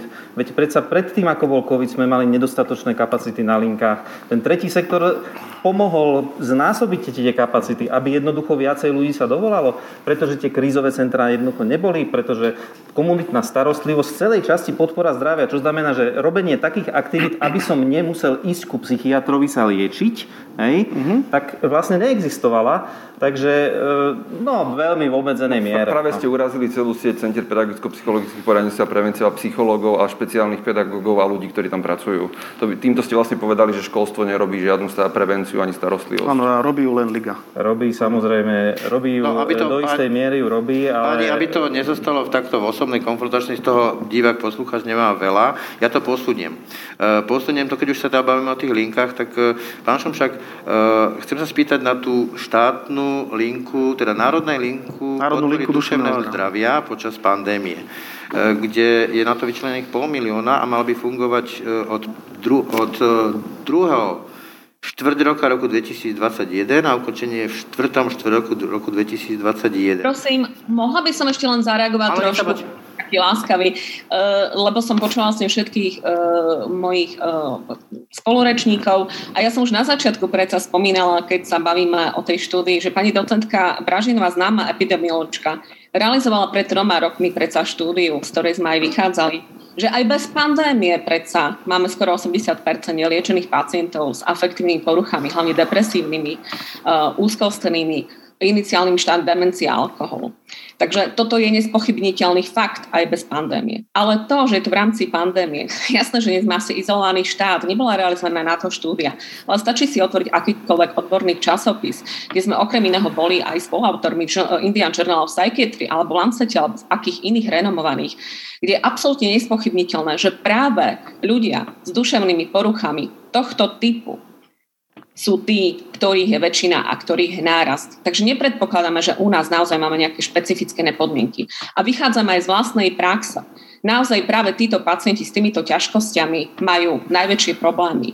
Skutočne pacienti práve s chronickými duševnými poruchami, kde sme očakávali možno, že bude ich nárast, nie je. Ten počet je relatívne stabilný. Takže asi nemá zmysel hovoriť o tom, že tu budú alebo nebudú narastať. Oni už sú, už sú navýšené. Len v rámci tejto pandémie očakávam ešte väčší výskyt, ktorých v praxi už teraz vidíme. Pani doktorka, jednou vetou, čiže ak poviem, že dá sa predikovať alebo teda očakávať, že tu narastajú problémy v oblasti depresí, panických poruch, úzkosti, tak sa netriefam veľmi vedľa. Absolútne nie. Dobre, takže pán Šomšák? Áno.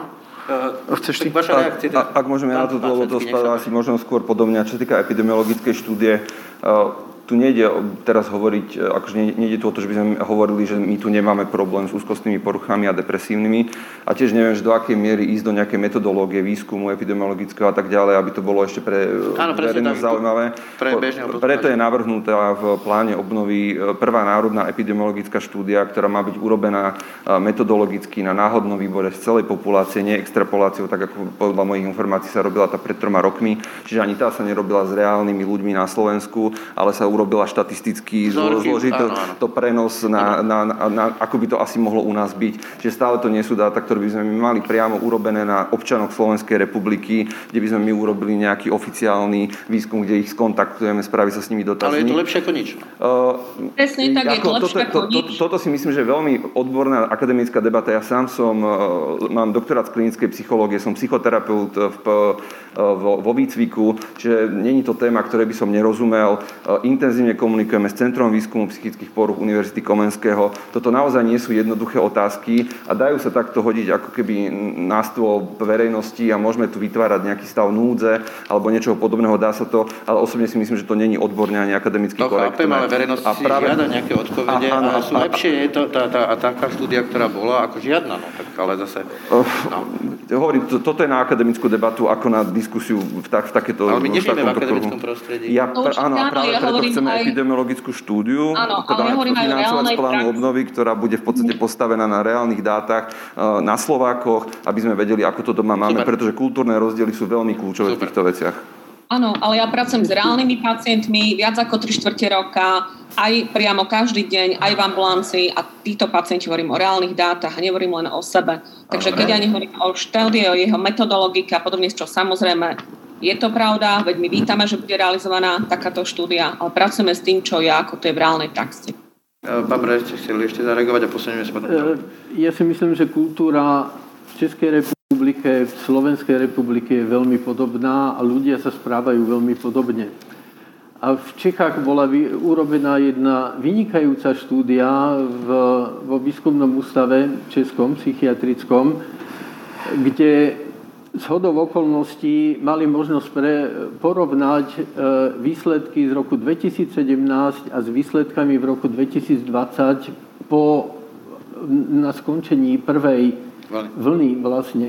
A už vtedy tam bolo vzostup depresií, hlavne úzkostných stavov o tridsať percent v porovnaní s tým rokom dvetisícsedemnásť.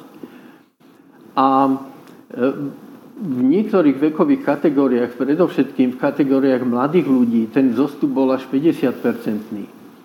Takže ja myslím, že ak nemáme u nás urobenú epidemiologickú štúdiu, ktorú sme žiaľ nikdy nemali na Slovensku urobenú a o ktorú sa, sme sa snažili a docentka Bražinová sa o to snaží nájsť financie na to už niekoľko rokov, tak môžeme vychádzať aspoň z tejto českej štúdie. Pretože vo všetkých ostatných oblastiach vidíme, že obyvateľstvo na Slovensku a v Čechách sa stále ešte správa veľmi podobne. Uh, Prepačte. A toto ma teraz ako lajka zarazilo, ja teda sa venujem tejto oblasti ako novinár celkom dlho, ale, ale z laického pohľadu, ako je možné, že my nemáme takéto štúdie. Vy hovoríte, že neodvolávame sa na pani Bražinovú, ale sakra. Čo je úlohou nejakého štátu, keď chce riešiť problém, musí vedieť, čo chce riešiť. Presne tak, ja musí som... mať k tomu dáta. Áno, ja ako to, že ich doteraz nemá, toto pán Brajer hovorí, že pani Bražinová sa zúfalo snaží nájsť peniaze už niekoľko rokov. Ako to... Potom, ako chce ministerstvo odpovedať na nejaké otázky, keď nevie, na aké otázky má uh, odpovedať? Hej, ja som, ja, ja, toto ako je... chce postaviť reformný plán a plán starostlivosti? Uh, toto je presne tá téma, o ktorou sme začali a o ktorej sme hovorili, že toto sú presne historické veci, ktoré sme my zdedili. My sme prišli s doktorom Šomšákom na ministerstvo zdravotníctva prvého júla dvetisícdvadsať. To nie je kritika vás. Ja, ja rozumiem, však idem to vysvetliť. Hej. A prišli sme tam a začali sme získavať dáta. V podstate táto téma na ministerstve zdravotníctva bola pokrývaná jedným človekom. Či súhlasíte so mnou, že tá situácia bola zúfala? Áno, je, je, však a veľmi dobre to myslím, včera bol komentár v SME od bývalého ministra financií pána Mikloša, ktorý vlastne povedal, že ten plán obnovy dáva zrkadlo v podstate tomu, v akom zlom stave táto bolo? krajina momentálne, ak, akom, akom do roku dvetisícdvadsať je, ako to tu momentálne je. A žiaľ, zase niekto iný povedal o pláne obnovy, že bude určitým spôsobom aj prekliatím pre, pre nás. A to je presne v tom, že on prišiel proste zvonka ako vonkajší prvok z Európskej komisie. A proste Európska komisia sa rozhodla, že sa tu ide z takýto mechanizmus robiť a my sme proste museli z toho mechanizmu niečo vyčerpať.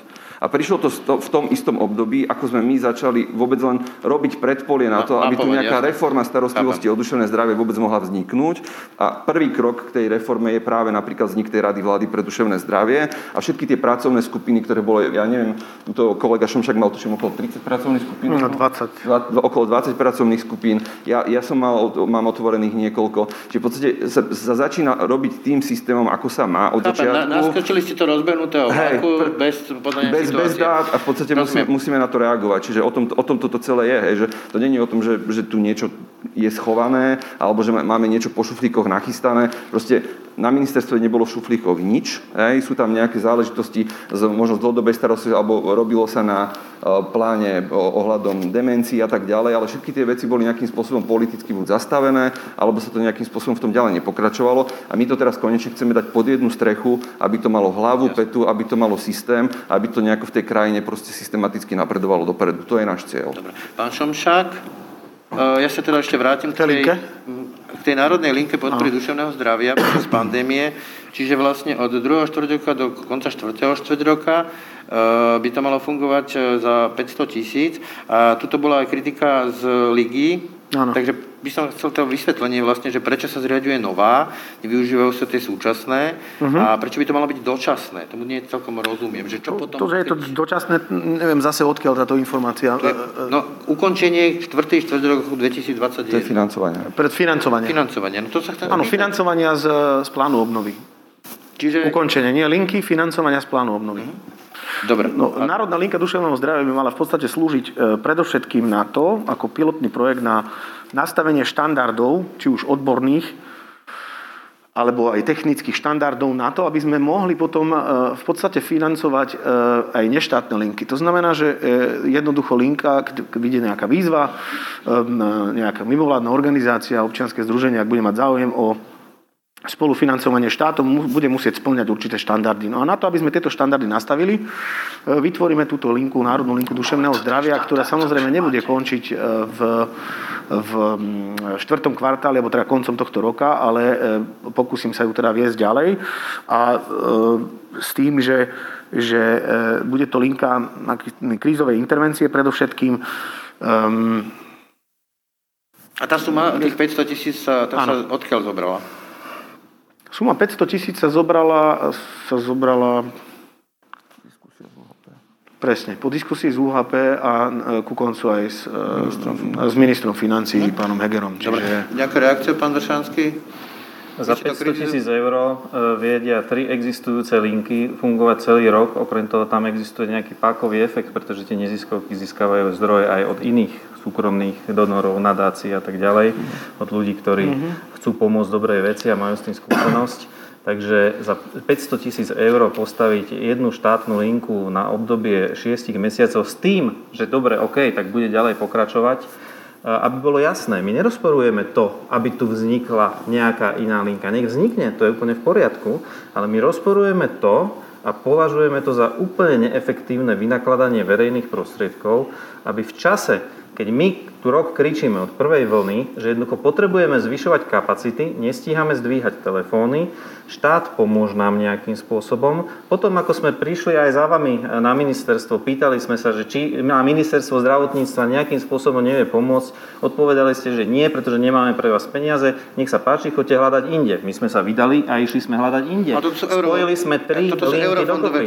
Presne tak. A nakoniec si prečítame plán obnovy, v ktorom je napísané, že päťsto tisíc eur ide na štátnu linku, na ktorej môžu pracovať ľudia, ktorí v zásade, po väčšine, ak chcete nejakým spôsobom kvalifikovaných, pracujú u nás. A samozrejme, že, že, že, že to má vplyv na našu schopnosť napríklad realizovať peniaze od súkromných donorov. Jednoducho, Dobre. podali sme k tomuto aj pripomienku hej, a do en pé ká, kde sme navrhli, aby tieto peniaze sa použili na zvýšenie kapacít celého systému. To je jedno, že, že kde, kto prevádzkuje takúto linku. Dobre, takže pán Šomšák, nejaká reakcia, aby to bolo no, vyvážené? Ako pán Dobšinský správne podotkol, tak nie sú to peniaze ministerstva zdravotníctva, ale práve tie európske peniaze. Čiže my naďalej veľa, veľa peniazí míňame na COVID. Čo sa týka toho financovania, ja si nemyslím, že za pol milióna postavíte tri linky. Ak zamestnáte, seriózne zaplatíte dobre vyškolený a špecializovaný personál, pretože v podstate tá naj, najviac finančných prostriedkov ide práve na personálne náklady. Takže nemyslím si, že toto je celkom, celkom pravda. A nedali a... sa využiť tie existujúce, fungujúce systémy? Možno, možno sa k tomu trošku pridám vzhľadom na to, že mám za sebou aj ja nejaké rokovania, či už napríklad s Asociáciou línií pomoci, v podstate aj s Ligou za duševné zdravie a tak ďalej. V podstate... Tá myšlienka je tá, že historicky tu tá objednávka je, v podstate vyčíta sa štátu, že túto tému nejakým spôsobom historicky nepokrýval, štát o to nemal záujem, nechcem, aby to vyznelo, že my nejakým spôsobom pohrdáme prácou krízových liniek, práve naopak, je to veľmi dôležité. Zároveň sa nehovorí to, že aj štát dáva k dispozícii už teraz svoje kapacity, na ministerstve práce je napríklad jedna linka pomoci, rovnako úrady práce poskytujú svojich pracovníkov, telefonických môžu ľudia kontaktovať, kontaktovať na web stránke ministerstva práce, sú dlhodobo k dispozícii tie čísla. Rovnako tie Centra pedagogicko-psychologického poradenstva a prevencie niektoré poskytujú tiež tak takúto telefónnu podporu. Čo, čo je problém je ten, že my naozaj reálne tú krízovú intervenciu na Slovensku nemáme nejakým spôsobom štandardizovanú a nie je podchytená. Čiže... Ale ja nerozumiem stále tomu princípu. Niečo tu funguje, teraz hovoríte, čo aj pod ministerstvom školstva, alebo teraz nejaký nezis, mm-hmm. neza, en gé ó sektor a miesto toho, aby sa podporilo to, čo existuje, tak sa vytvára nová štruktúra, no, nie, ktorý príde nie, ako stavať podorku na nie, Dunaj. To, to, to nie, nie je o vytváraní novej štruktúre. Pr- problém je v tom, že každá ako keby z týchto služieb je postavená na inom princípe. Hej. Napríklad IPčko poskytuje Star, poskytuje... Stopňovať, ešte raz, tomu rozumiem. Ale prečo nenalieť peniaze do toho, čo už funguje, čo už fičí a stavať proste na domaši lietadlovú loď? Nerozumiem. Práve z toho titulu, že napríklad štát nemôže priamo financovať občianske združenia, hej, zo zákona, len cez rôzne výzvy a podobne. V podstate jediný nástroj, ktorý momentálne je taký voľnejší, je tá rezerva premiéra, kde myslím, že momentálne sú nejaké rokovania, ale neviem, v akom to je stave, nie som z úradu vlády. My sme mali jedinú možnosť v podstate, čo boli nejaké programy, vyčlenené peniaze, tak minulý rok sme chceli ku koncu roka dať ešte tridsať tisíc na túto oblasť, nakoniec to proste zjedol COVID, hej, museli sa presunúť na, na, na, na tie akutné záležitosti, žiaľ, mrzí nás to, ale v podstate my nevyhnutne potrebujeme mať, tak ako je to štandard aj v iných krajinách, aj štátnu službu v tejto oblasti. Hej. Tá objednávka tu dlhodobo je. To, že prichádzam práve momentálne teraz, to, že sa ide urobiť aj štátna linka ako ďalší prvok v tom systéme, ktorý je medzinárodne normálny, štandardný, že to proste takýmto spôsobom funguje. Ja si osobne myslím, že kebyže to aj urobíme o rok z iných peňazí, tak bude rovnaký povyk z toho. I keď si myslím, že je úplne zbytočný práve kvôli Dobre. tomu, že ak sú aj pravdivé tie čísla ľudí, ktorí volajú na, na, tie, na tie linky, že nám to takýmto spôsobom narastá, tak v podstate nikto nepríde o tých klientov, ale v podstate bude tu ďalší kontaktný bod, z ktorého budú benefitovať občania tejto krajiny a budú mať možnosť sa dovolať na ďalšie miesto. Dobre. Ak chcete ešte krátku reakciu, pán Vršanský, pán Šomšák? Určite áno, pretože... Aby sme nezaviazli, ale v tom. To je... Uh... Viete, pán, pán, pán doktor Šomšák, keď hovoríte, že odkiaľ my, má, my hovoríme, že za päťsto tisíc eur vieme fungovať, no odtiaľ, že my samozrejme komunikujeme s Modrým Anjelom, komunikujeme s linkou detskej istoty, my rozumieme tomu, že existuje na ministerstve, existuje štátna linka, ktorá sa zaoberá jednou špecifickou témou a keby ste si prečítali rozhovor s jej šéfkou, tak by povedala, že áno, téma duševného zdravia je iná ako téma domáceho násilia a je trošičku širšia a treba sa k nej trošku inak postaviť a úplne podporuje to, čo my hovoríme. Takže odtiaľ máme my čísla, pretože my platíme tých odborníkov a presne vieme, že koľko to stojí a presne vieme, koľko sponzori, od sponzorov musíme vybrať peňazí na to, aby sme ich vedeli zaplatiť. A samozrejme, že iné linky rôzne k tomu rôzne pristupujú, niektorí využívajú dobrovoľníkov, niektorí využívajú pod supervíziou iba dobrovoľníkov a tak ďalej a každý má k tomu nejaký iný prístup a je veľmi dobrý nápad štandardizovať a povedať, že aké minimálne požiadavky každá linka musí spĺňať na to, aby dostala nejakú štátnu podporu. To je všetko v poriadku, to je všetko v poriadku, ale uh, uh, samozrejme, že keď postavíte štátnu linku v tejto dobe, kedy my kričíme, že potrebujeme peniaze, tak samozrejme, že to bude mať vplyv v tejto dobe, v tomto čase na našu schopnosť zbierať peniaze od iných subjektov, ako je štát. Dobre. Ja neviem, či tomu rozumiete. Dobre, takže pán Šomšák. Ja tomu rozumiem veľmi dobre. Nám sa naskytla príležitosť práve túto linku zafinancovať z európskych peňazí teraz, vzhľadom na to, že nikto nevie, ako dlho táto pandémia bude trvať a koľko financií z rozpočtu ministerstva zdravotníctva alebo zo štátneho rozpočtu ešte na tú pandémiu pôjde. Čiže ja osobne v tom nevidím problém, keď máme ako štát možnosť tie peniaze využiť na naštartovanie pilotného projektu a vytvoreniu štandardov, ja v tom osobne nevidím problém. Dobre, aby sme sa posunuli, aby to ne...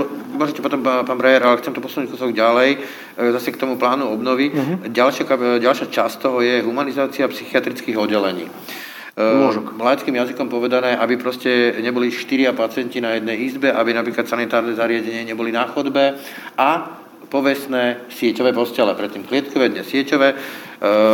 Myslím, že ó es en už v roku dvetisícosem odporúčilo, aby toto skončilo. Neskončilo to. Funguje to stále.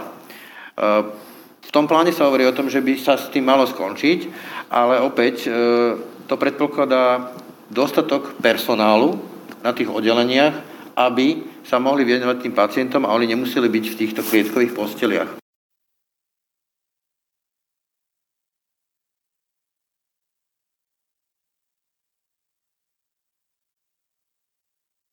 Pán Šomšák o tej humanizácii...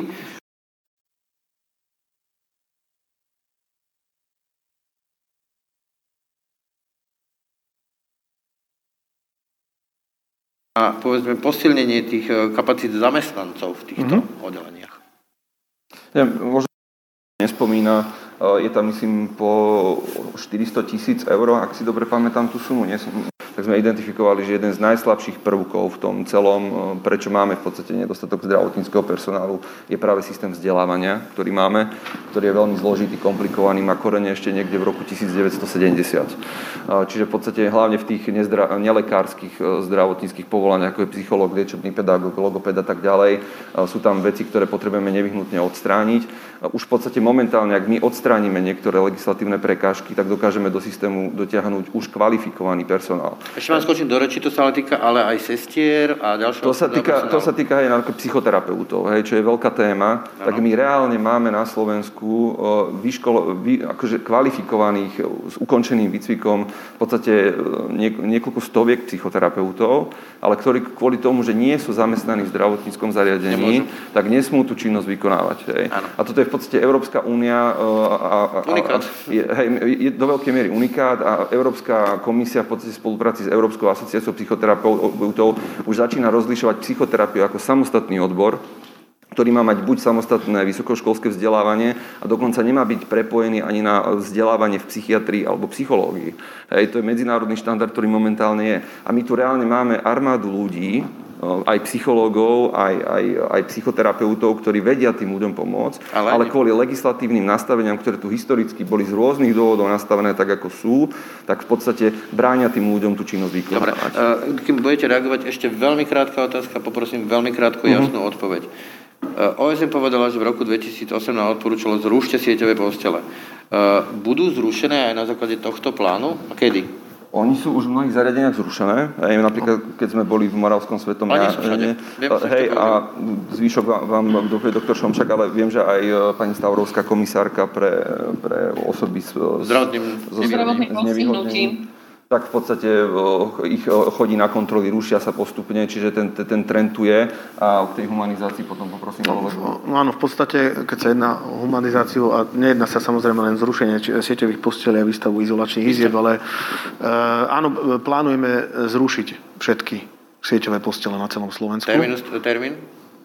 Termín je v pláne obnovy, tuším, že dvetisíctridsaťtri, tuším, že kvart... Neviem, musel by som sa pozrieť. Dobre, čiže je tam, čiže... je tam časový termín. Dobre, to som v relatívne blízkej budúcnosti. Dobre, hej. Takže pán Brajer...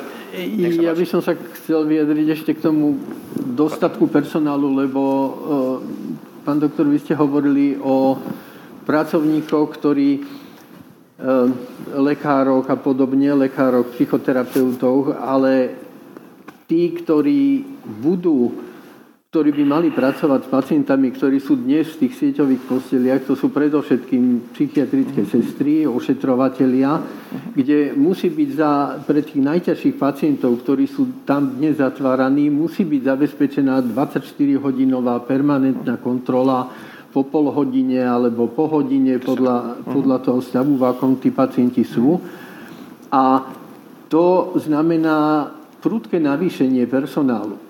A e, vy hovoríte o sieťových posteliach v ústavoch sociálnej starostlivosti. Žiaľ, ja som tiež v, ako konzultant pre pani komisárku pre osoby so zdravotným znevýhodnením a chodíme spolu s doktorkou Breznoščákovou na audity v tých zariadeniach psychiatrickej starostlivosti.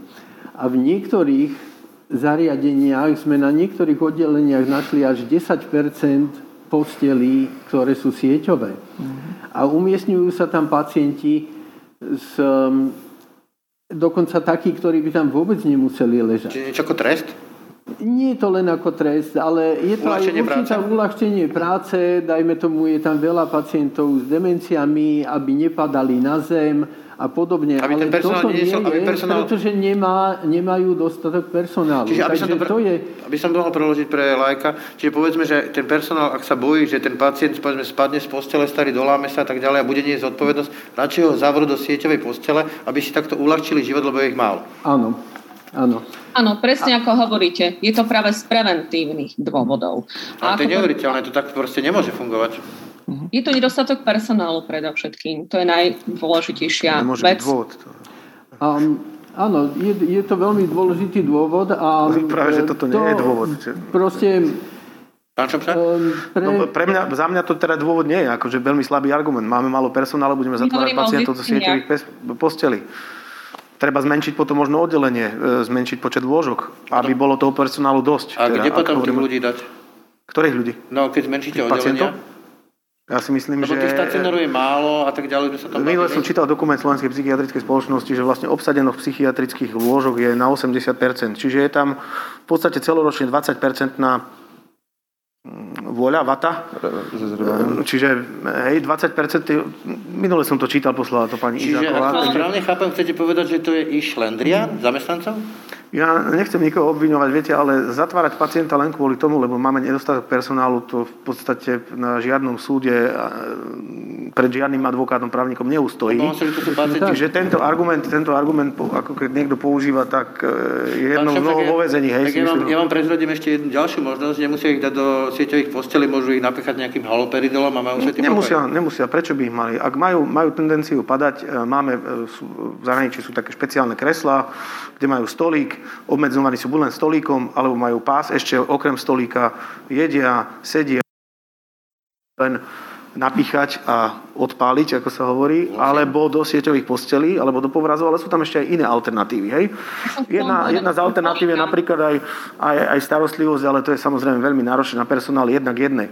Ale my v pracovnej skupine Ústava zdravotná starostlivosť pracujeme práve na zmenách personálnych normatívov, pretože v súčasnosti máme personálny normatív rovnaký ako, ako internisti napríklad. Hej. Čiže ja chcem taktiež vytvoriť viacero druhov oddelení, čiže dajme tomu, že bezpečnostné, potom pre nejakú následnú starostlivosť, pre psychosomatickú alebo psychoterapeutickú starostlivosť výlučne. No a tam sú samozrejme potom tie normatívy rôzne. To znamená, že aj na takomto akútnom oddelení, a to mám akútne kolegovia, to volajú bezpečnostné oddelenie, by bolo samozrejme iné bezpečnostné vybavenie toho oddelenia a taktiež aj iná personálna normatíva. Hej, čiže na tom uh, už pracujeme, tuším, že dva mesiace, na tom, aby sa vlastne, lebo my sa na ten plán obnovy pripravujeme v tých pracovných skupinách uh, me, väčšinou medzirezortných alebo v pracovných skupinách so Slovenskou psychiatrickou spoločnosťou, kde sa vlastne pripravujeme už na tie veci, ktoré nám eventuálne v tom pláne obnovy prejdú. Hej, lebo dodnes nevieme, že čo z tých všetkých komponentov, aj z nášho komponentov vlastne cez Európsku úniu prejde, hej? Ale my sa napriek tomu pripravujeme, vytvárame koncept na detenciu, koncept na tieto presne, na toto zrušovanie, ale na humanizáciu lôžok, čiže tých štyri, štyri, šesť posteľovej izby premeniť na dvoj, troj postelové s vlastným sociálnym zariadením, pretože teraz podľa, počas pandémie sa nám ukázalo, že keď sa COVID dostane na psychiatrické oddelenie, tak ho môžeme rovno zavrieť. Áno. Pretože e, ale toto je problém v podstate stavebný, že vlastne psychiatrie, ktoré sa nachádzajú v monoblokoch, tam boli stupačky riešené vždy na začiatku a na konci chodby, čiže tam napríklad humanizácia... Áno, proste covidové oddelenie odpali celé oddelenie. Presne, tá, no áno, samozrejme. Dobre, pani Breznoščáková, chceli ste reagovať? Chcel som len povedať k tomu, aby nebol nejaký údaj dezinterpretovaný, lebo osemdesiat až osemdesiatpäť percent na obsadenosť psychiatrických oddelení bol klinik. To je priam ideál predsa. Veď to je väčšinou druhé, tretie miesto v nemocnici. Takže aby to nebolo tak, že niekto má sto percent obsadenosť, to nemá snad nikto.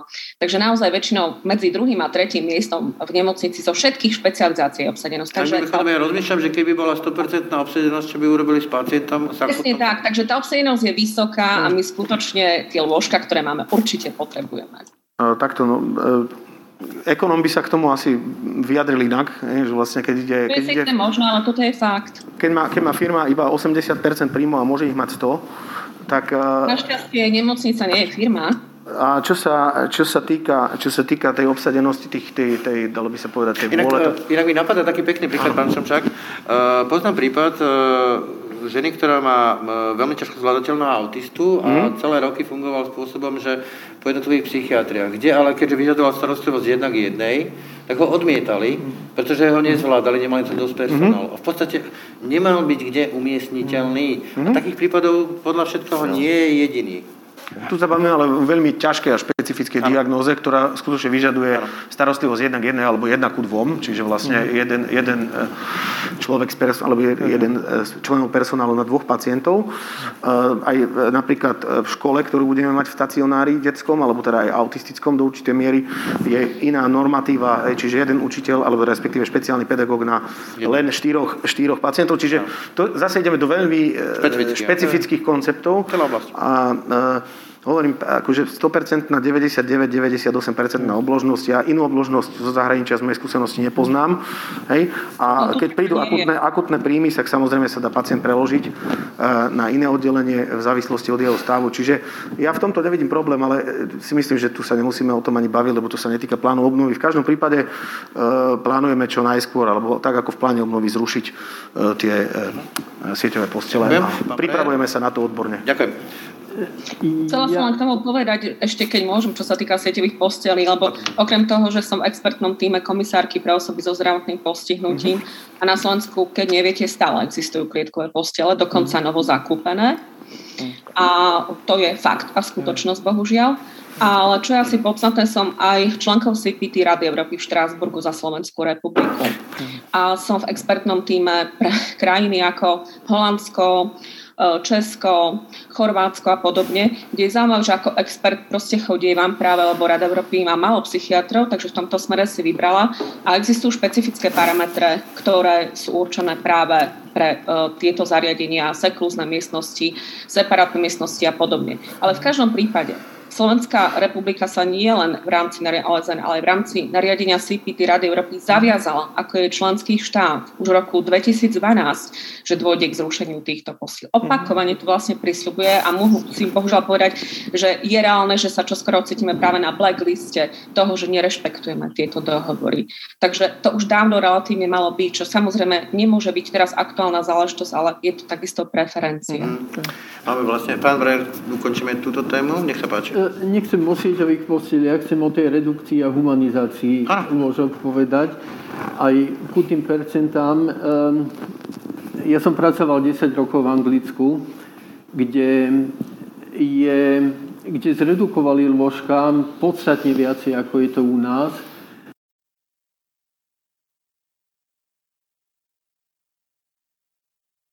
Desatina tých postelí, aké máme tu. Ale je to práve zásluhou aj toho, že tam existuje celá sieť tých mobilných tímov. To nie je jeden mobilný tím. Čiže presun do komunitnej starostlivosti. Presun do komunitnej starostlivosti. A existuje, ja som pracoval aj v tzv. Tom krízovom tíme, takže každý pacient, ktorý mu bol odporúčený na hospitalizáciu, musel prejsť cez krízový tím. A ten krízový tím rozhodol, že či môže byť hospitalizovaný, alebo nie. A či sa dá o neho starať v domácom prostredí alebo nie, pretože za normálnych okolností tá starostlivosť v domácom prostredí by mala byť lacnejšia, ako je starostlivosť v nemocnici. U nás sú tie platby nastavené trochu inak.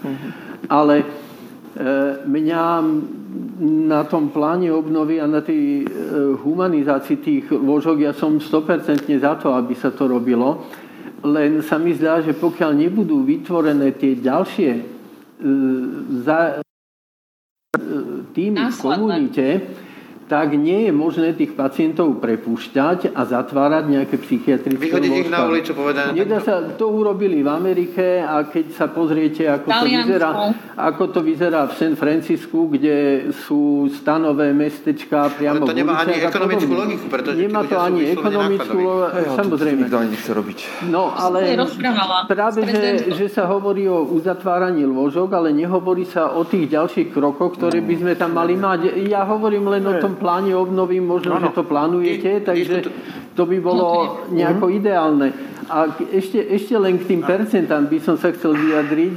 V tom Anglicku bola sto percent obložnosť prakticky, ale viedlo to potom k tomu, že keď mal byť prijatý aj akutný pacient na oddelenie, tak sa musela vytvoriť funkcia špeciálneho manažera, ktorý obtelefonovával všetky ostatné zariadenia, že kde majú niečo voľné. A pacient, tu na, hovoríme, že by mal byť do pol hodiny alebo hodiny aj hospitalizovaný, no tam sa pacienti z Anglicka, teda zo stredného Anglicka vozili na sever Anglicka dvesto tristo kilometrov na poskytnutie akutnej starostlivosti. Takže dúfam, že k takému niečomu u nás nepríde. Pane, no, máme výborný priestor na diskusiu, takže pán Šomšák... No, ja zase musím len povedať, že informácia, že ideme to humanizáciou, alebo ako inak z plánu obnovy zatvárať lôžka, ja neviem, odkiaľ táto informácia, pán Brajer, odkiaľ máte túto informáciu? Lebo... Pretože hovoríte, že sa zmeň, zredukujú postele, no, teda izby, nie, ktoré nie, sú... Nie, nie, odstránime sieťové postele, zoberieme ich, dáme nie, ich preč, aj... nahradíme normálnymi postelami. Čiže neregulujeme...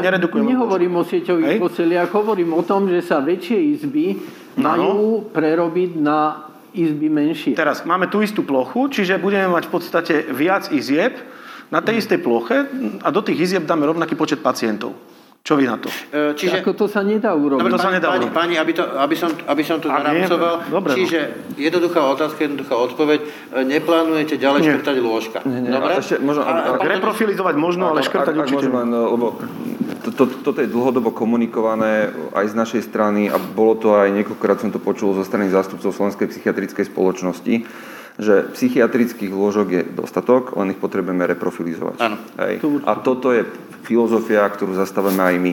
Čiže na tomto je zhoda. Zbytočne tu my teraz budeme debatovať o nejakej konkrétnej nemocnici. Treba brať do úvahy proste, že sa naozaj ide otvárať celý ten systém, rovnako prepojenie toho zdravotného a sociálneho systému. Ak sa podarí tak, ako je, tak napríklad to, čo ste hovorili o tých manažéroch, case managementoch a tak ďalej, tak to je téma, ktorú začala ešte pani doktorka Škripeková, keď bola generálnou riaditeľkou sekcie zdravia a pokračuje na tejto reforme, založiť v každej nemocnici tzv. Krízový tím, kde presne, keď človek bude hospitalizovaný, tak aby súbežne s tým, ako dostáva nejakú akútnu starostlivosť, tak súbežne tam bol multidisciplinárny tím, ktorý sa presne sociálne bude starať o to, áno, ďalej, či, má, či potrebuje dlhodobú hospitalizáciu, či potrebuje nejaké pomôcky a tak ďalej. Toto, Čiže, výborné, toto, toto sú pre... som práve chcel spýtať, že práve tieto case management, to, to znamená to tie výtavce veci, týmy, na ktorých sa pracuje, a či na to máte povedzme aj zdroje a či toto je premyslené, že kto to bude robiť a za čo to bude robiť a či máte tých ľudí. Presne, pracuje sa na tom, len hovorím, toto sú veci, ktoré sú v podstate do určitej miery novum v, v tom systéme, čiže už je to v určitej miere rozpracovanosti, aj legislatíva sa chystá. Fond obnovy je jeden zo zdrojov financovania, rozpočet bol štátny tiež navýšený, myslím, že deväť miliónov eur bolo dané na duševné zdravie tento rok naviac. Dobre, mimochodom ešte chcem sa spýtať jednu dôležitú vec, udržateľnosť. Lebo toto sú peniaze sto miliónov z Európskej únie. Áno. Ale vieme, že eurofondy fungujú spôsobom nejakého kofinancovania a zdalo by sa mi byť aj fér, že keď Európska únia nám povedzme, mm-hmm. že požičia alebo daruje mm-hmm. alebo akokoľvek sto miliónov, že ako bude udržateľné tieto veci, to znamená, okoľko navýši Slovenská republika financovanie tohto segmentu, aj, aj vzhľadom na COVID. No, toto je možno trošku rozdiel v tom financovaní, že plán obnovy nie je to isté, čo klasická partnerská dohoda alebo klasické eurofondy, tak ako ich poznáme. Nechytáme sa za slovičko, ale nie, to nechytáme, snažím to vysvetliť. To neberte ako chytanie za slovičko. Skôr je to o tom, že ako je to nejaká jednorazová inakcia, ale presne udržateľnosť aj historicky je jeden z problémov a preto sme sa snažili aj rôzne body v tom pláne obnovy nastaviť takým spôsobom, aby do budúcna vedeli byť udržateľné. A rozmýšľali sme nad rôznym príkladom je napríklad práve tá nadrezortná komora psychologov, ktorá tam je. Tak v podstate tam sa uvažuje nad tým, že okrem toho tým, že ju urobíme nadrezortnú a tým pádom z nejakých momentálne tisíc tridsať ľudí, ktorých eviduje, sa to rozšíri na tritisíc niečo, tak automaticky má šancu získať viacej financií z členských príspevkov registračných poplatkov. Ďalej vytvárame tam ten systém psychodiagnostických metód a centrálny register, ktorý by mala mať práve v správe táto komora. Tam tiež s tým prichádzajú vlastne licenčné poplatky a tak ďalej.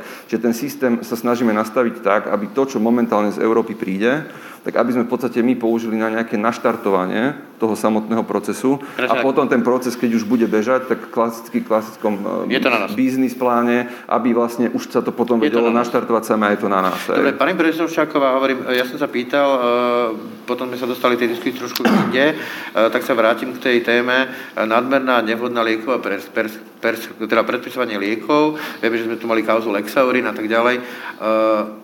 Dáva ten plán obnovy odpovede na to, že naozaj ten pacient dostane dostatok terapie a iných, menej povedzme, že chemicky neinvazívnych metód, nazvime to takto, aby sa nemuselo toľko liekov, psychofarmak jesť? Som sa len vrátiť k tomu, že asi dvakrát odoznelo, že máme problémovú diagnostiku alebo nefunkčnú, alebo zastaralú. Veľmi by som sa chcela voči tomu ohradiť.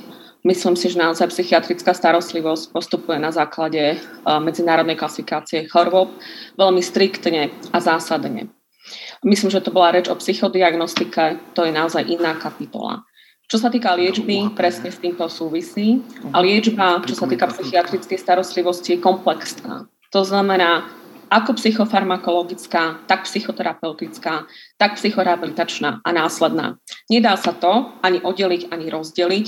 Predstavme si, že každý človek v podstate potrebuje nejakú jej časť. Niekomu pomôže psychofarmakom osemdesiat percent, deväťdesiat percent. Niekto potrebuje kombináciu tejto liečby. Mm-hmm. Je to naozaj otázka indikácií liečby. Prípad od prípadu. Áno, presne tak. Nemôžeme hovoriť, že takéto liečby málo alebo takéto liečby je málo. Myslím, že tá indikácia to je. Z jej vykonateľnosťou môže byť problém. Hovorili sme o nejakých reštrikciách, čo sa týka počtov, čo sa týka sedení, platieb a tak ďalej. To je naozaj iná záležitosť. Rieši sa to aj naozaj v skupine pre ambulantnú psychiatriu. Snáď budú z toho pozitívne závery a výsledky. To, čo hovoríte o nadmernej preskripcii, neviem o nejakej štúdii alebo štatistike, aby psychiatri predpisovali nadmerné množstvo psychofarmák, to určite nie. Ak hovoríme o týchto liekoch, sú to konkrétne anxiolytika, väčšinou benzodiazepinového typu a súvisí to s tým, že nemajú preskripčné obmedzenie. Čiže bohužiaľ sú nástrojom v rukách aj... Obvodiaci predpisujú ľuďom, aby mali proste... To ale nemôžeme možno to vyčítať, pretože majú aspoň nejaký nástroj. Problém môže byť opäť vo vzdelávaní a podobne, ale v každom prípade, aby sme si uvedomili, že nie je to z toho dôvodu, aby to bolo zlou diagnostikou alebo zlou liečbou. Pracuje sa proste s tým, čo je. Určite to nie je návrh psychiatrov. Koniec koncov práve pani docentka Bražinová aj minulý rok na psychofarmakologickom sympóziu spolu s kolegyňou doktorkou Sivčovou prezentovali posledné výsledky, čo sa týka práve dostupných údajov, sú to z en cé zet a podobne, ktoré mali k dispozícii. A skutočne tá preskripcia nie na vrúb psychiatrov, čo sa týka práve tohto typu psychofarmák. Ale hovorím, berme to z rezervou, nie je to preto, že by to bolo možno chcené úmyselne. Je naozaj problém s preskripčnými a indikačnými obmedzeniami v tomto smere. Takže asi v tomto smere je to trošku iný uhol pohľadu. No a to mi, keď hovorím už o tej štúdii, nedá dopovedať, lebo som sa nad tým zamyslela, keďže o tom toľko bola reč, že práve vo februári tohto roku bola uverejnená štúdia so štandardizovanými metódami, chcem povedať, ktoré realizovali psychiatri a psychológovia, kolegovia pod vedením doktora Hajduka z Centra pre výskum psychických porúb Univerzity Komenského na vzorke viac ako dvetisíc ľudí, z ktoré vyplynulo, že práve do decembra minulého roku v rámci pandémie nárast práve úzkostných a depresívnych symptómov bol viac ako dvojnásobný. Takže tieto dáta tiež asi ťažko nejako spochybňovať. Uh-huh. A možno ešte Centra duševného zdravia, že to nie je český model, aby sme si povedali, uh, len Česi prevzali okrem iného už existujúci, pretože možno treba povedať, že práve uh, Slovenská republika, Británia a Holandsko, kde tieto modely fungujú, v deväťdesiatych rokoch boli vedúcimi práve v rámci komunitnej psychiatrie. Bohužiaľ, upustili sme z tejto cesty, zastali sme, ale v každom prípade sme mali správne naštartovanie. Takže to nie je niečo, čo vzniklo určite teraz. Je to naozaj súhrn existujúcich a osvedčených systémov. Dobre, ďakujem. Takže páni... Ja, ja, ja len možno k tým epidemiologickým štúdiám, aby sa to dalo na rovinu. Keď sa budeme baviť akoby o čiastkových, tak tiež by sme momentálne zobrali vlastne nejaký, nejaký kredit týmu profesora Heretika, ktorí urobili epidemiologickú štúdiu depresívnych porúch priamo na slovenskej populácii, ktorá priniesla nejaký vhľad, ale už, už, už má niekoľko rokov za sebou. Čiže my sa bavíme o epidemiologickej štúdii, ktorá bude robiť screening alebo prehľad čo najširšieho záberu duševných porúch, čiže, čiže globálnu.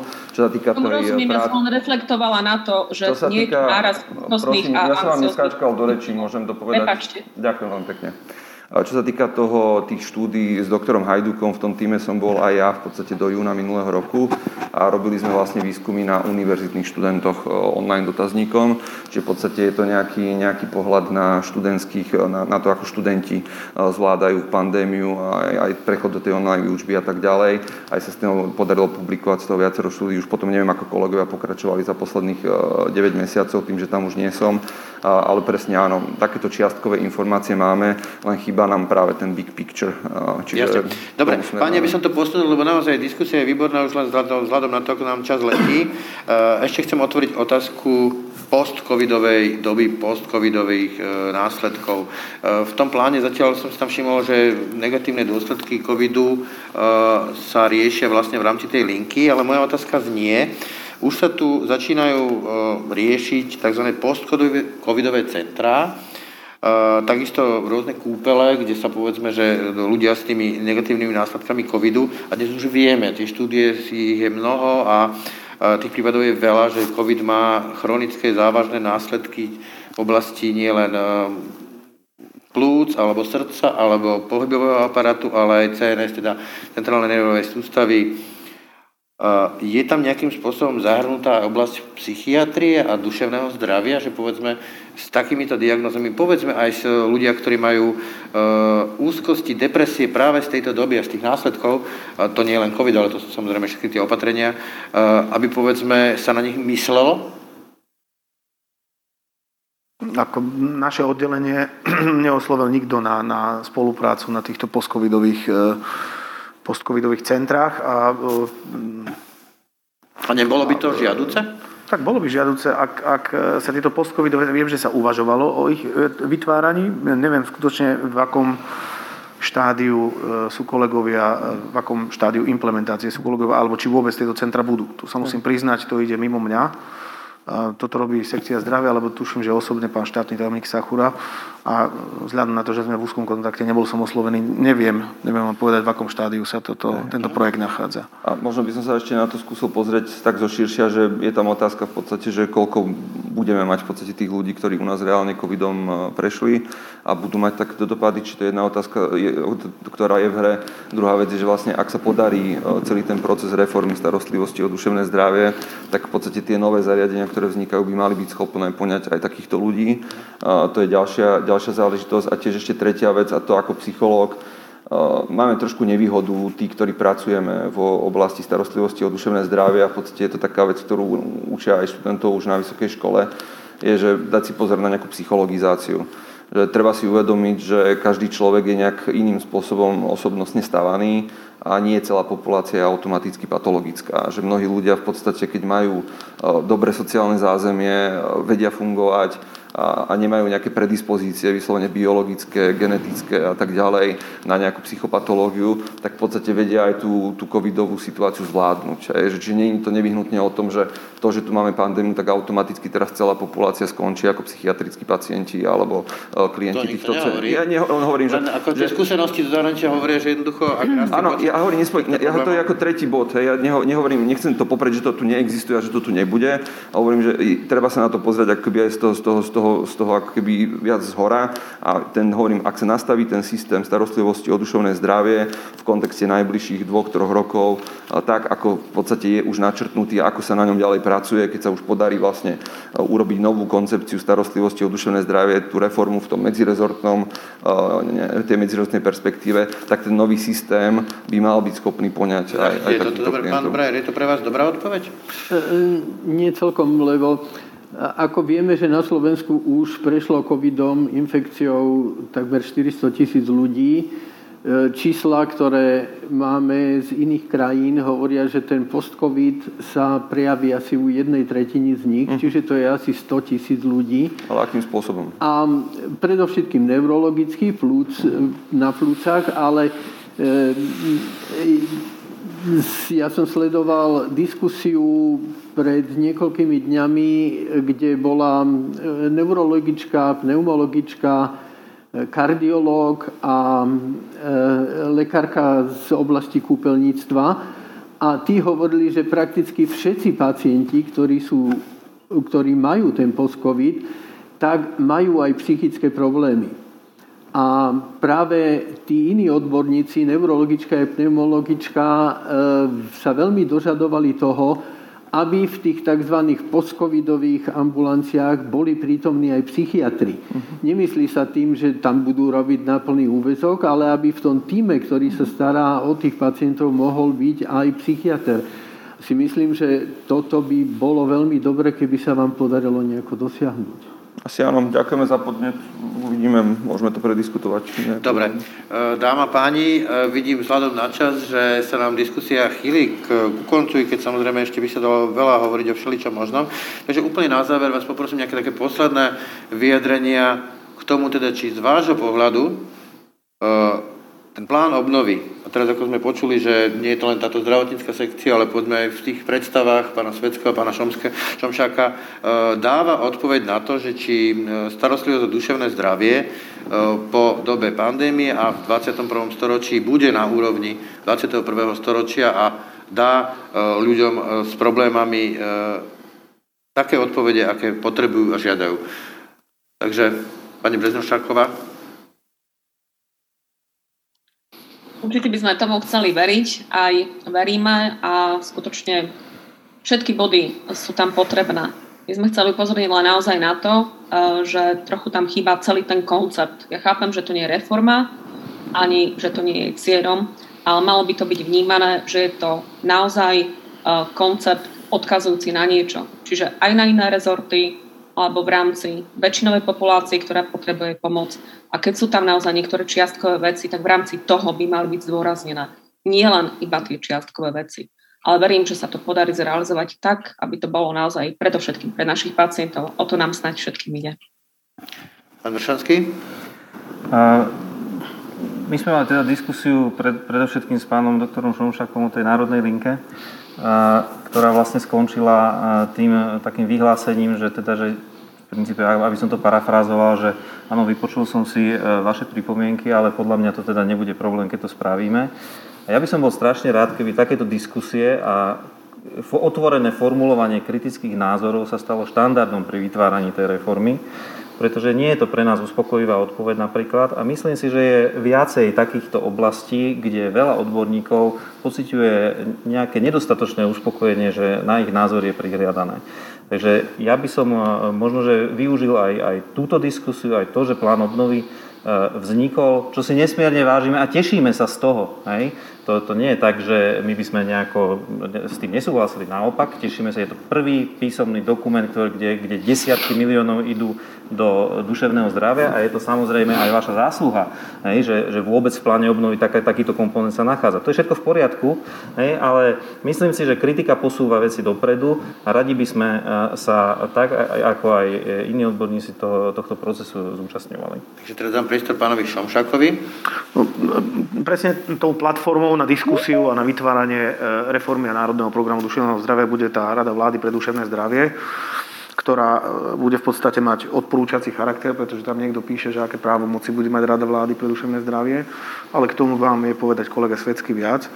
No a práve na to sme túto platformu vytvorili a Európska komisia nečakala na nás, kým my si urobíme teda tú rádu vlády, aby sme si mohli všetko prediskutovať a potom dať do plánu obnovy. V každom prípade v tom pláne obnovy bolo podstatne viac peňazí na viac konceptov odborných. Bohužiaľ politicky, politicky nám prešlo iba tých sto miliónov. Čiže môžem povedať, že za seba som iba čiastočne spokojný s tým, ako, ako no prešlo, prešlo u nás. Hej?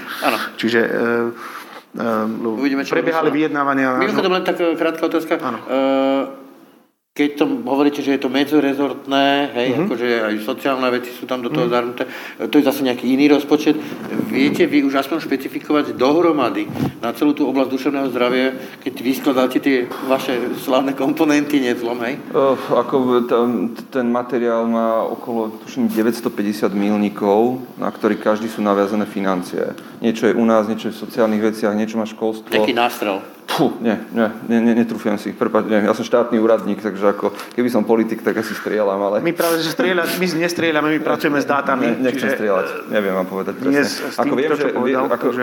tá, tá, tá časť zdravia má, myslím, v rámci výstavby nemocníc, tá, tá dlhodobá starostlivosť a duševné zdravie jeden celá sedem milióna, ak sa dobre pamätám.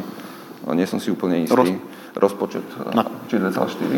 Dobre. Sorry, nie, prepáčte. Ja, dobre, dobre, dobre aby sme neuviazli u tohto. Ale... Dobre, čiže... E, a vaša teda odpoveď na moju otázku? Moja, ja som veľmi vďačný, že v podstate už bývalomu ministrovi, pánovi Krajčímu, sa podarilo v podstate vytvoriť priestor na ministerstve preto, aby sa konečne začala starostlivosť o duševné zdravie riešiť na tej medzirezortnej úrovni, čoho je dôkazom aj vznik toho oddelenia, kde som.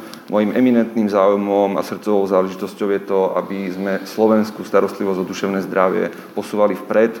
Jediné, čo nám môže zabrániť z tej skúsenosti, ktorú za tých deväť mesiacov mám, je, keď osobné záujmy a animozity budú vlastne nejakým spôsobom predčiť to, aby sme sa počúvali a spolupracovali. A ešte poprosím vás odpoveď, máme tu otázku posluchača, diváka, že aké právomoci má Rada pre duševné zdravie, či bude môcť presadovať medzirezortnú integráciu. To je kľúčová otázka, či to nebude nejaké mimikry? Mimikry to nie je, Rada vlády pre duševné zdravie má aj koordinačnú funkciu z kompetenčného zákona, čiže reálne v podstate ona je tá, ktorá môže navrhovať priamo vláde uznesenia a zároveň môže kontrolovať ministerstva, respektíve vyžadovať si od ministerstiev informácie a koordinovať ich činnosť, aby sa tá práca na tej politike o starostlivosti o duševné zdravie diala v tom medzirezortnom kontexte a spolupráci. Sedia tam štátni tajomníci, rôzni vysoko postavení úradníci, ale zároveň je to prvýkrát v histórii, keď tam bude, je tam štrnásť mimovládnych organizácií, sú tam Stavovská organizácie, sú tam potom ešte ďalšie organizácie. Štát tam v podstate má menej zástupcov ako všetkých tých ostatných. Čiže v podstate tí ostatní budú ťahať za oveľa dlhšiu časť povrazu ako samotný štát. A pre lajka znamená to tá kompetenčná, to kompetenčné ukotvenie nadrezortné, že keď sa ráda na niečom dohodne, tak bude mať nejakú právomoc v úvodovkách zaúkolovať tie rezorty? Do určitej miery áno, ale prostredníctvom uznesení vlády. Čiže tým, že to je poradný orgán vlády, áno, tak vlastne predloží na zasadnutie vlády predseda, ktorý je minister, uznesenie rady a v prípade, že to vláda schváli, tak, tak to ide ďalej. Jasne. Dobre, takže pán Brajer, dočkame sa v modernej psychiatrickej starostlivosti, alebo teda starostlivosti o duševné zdravie, aby som to rozšíril v tej postcovidovej dobe aj na základe tohto plánu obnovy? Ja neviem. Neviem povedať, pretože ten plán obnovy, opäť je to plánované na určitý počet rokov, nie je jasné, aká bude, bude tá udržateľnosť toho vývoja. Ja som veľmi rád, že sa podarilo urobiť tú radu pre duševné zdravie pri vláde. To je niečo, o čo sme sa snažili vlastne už niekoľko desaťročí. Teraz sa to kon, konečne nejako podarilo. Žiaľ, má to, ako povedal pán kolega, tak je to viac menej, má odporúčací charakter a musí to potom schvaľovať vláda, kde neviem, či to ministerstvo zdravotníctva bude mať dosť silnú pozíciu na to, aby ovplyvnilo to, aby aj iné rezorty dávali na duševné zdravie dostatok prostriedkov, tak ako by to bolo treba. Takže z tohto hľadiska ja si myslím, že musíme nejako ešte počkať. Držím palce kolegom na ministerstve, aby im toto všetko vyšlo. Mne tam trošku chýba, aj keď e, e, kolegovia hovoria, že sú v tom v tej rade vlády, vlády e, aj mimovládne organizácie, tak e, z, pre mňa z nepochopiteľných príčin nebola do, to, do tejto rady vlády zahrnutá aj Liga za duševné zdravie, ktorá je strešným orgánom tridsaťsedem mimovládnych organizácií. A si myslím, že vzhľadom na to, čo Liga robila doteraz, by mala mať miesto v tejto rade vlády. Takže z tohto hľadiska ja som trošku skeptický a nevnímam to ako šťastné rozhodnutie. Hovoríte, že držíte palce kolegom z ministerstva, ja zase hovorím, že držíme si palce ako prípadní potenciálni pacienti alebo pacienti. V každom prípade ja som veľmi vďačný za túto diskusiu o tom, ako by mohla a mala vyzerať moderná starostlivosť o duševné zdravie a slovenská psychiatrická starostlivosť po dobe covidu a v dvadsiatom prvom storočí tu u nás na Slovensku. No a ja za účasť ďakujem viceprezidentke Slovenskej psychiatrickej spoločnosti Dagmar Breznoščákovej. Ďakujem pekne. Ďakujem aj Andrejovi Vršanskému z Ligy za duševné zdravie. Ďakujem aj ja. Psychiatrovi Petrovi Brajerovi, ktorý bol spoluautor reformy psychiatrickej starostlivosti z tých deväťdesiatych rokov. Ďakujem za pozvanie. No a pánovi doktorovi Petrovi Šomšákovi, vedúcemu oddelenia duševného zdravia z ministerstva zdravotníctva. Ďakujem pekne. a magistrovi Viktorovi Sveckému, vedúcemu oddelenia nadrezortnej koordinácie Ministerstva zdravotníctva. Ďakujem, dovidenia, pekný deň všetkým. No a ja ďakujem aj vám, vážení diváci a poslucháči, tuto zo štúdia Hurikán, za vašu pozornosť a váš záujem pri našej diskusii o pláne obnovy duševného zdravia. Pekný deň a pokoj duši vám želá Brania Dobšinský. Tak, to boli dnešné aktuality na hlas. Počúvajte nás každé ráno na webe aktuality bodka es ká lomka podcasty, ako i v ďalších podcastových aplikáciách. No a nájdete nás aj na Facebooku a Instagrame. Pekný zvyšok dňa a pokoj v duši praje Brane Dobšinský. Aktuality na hlas. Stručne a jasne.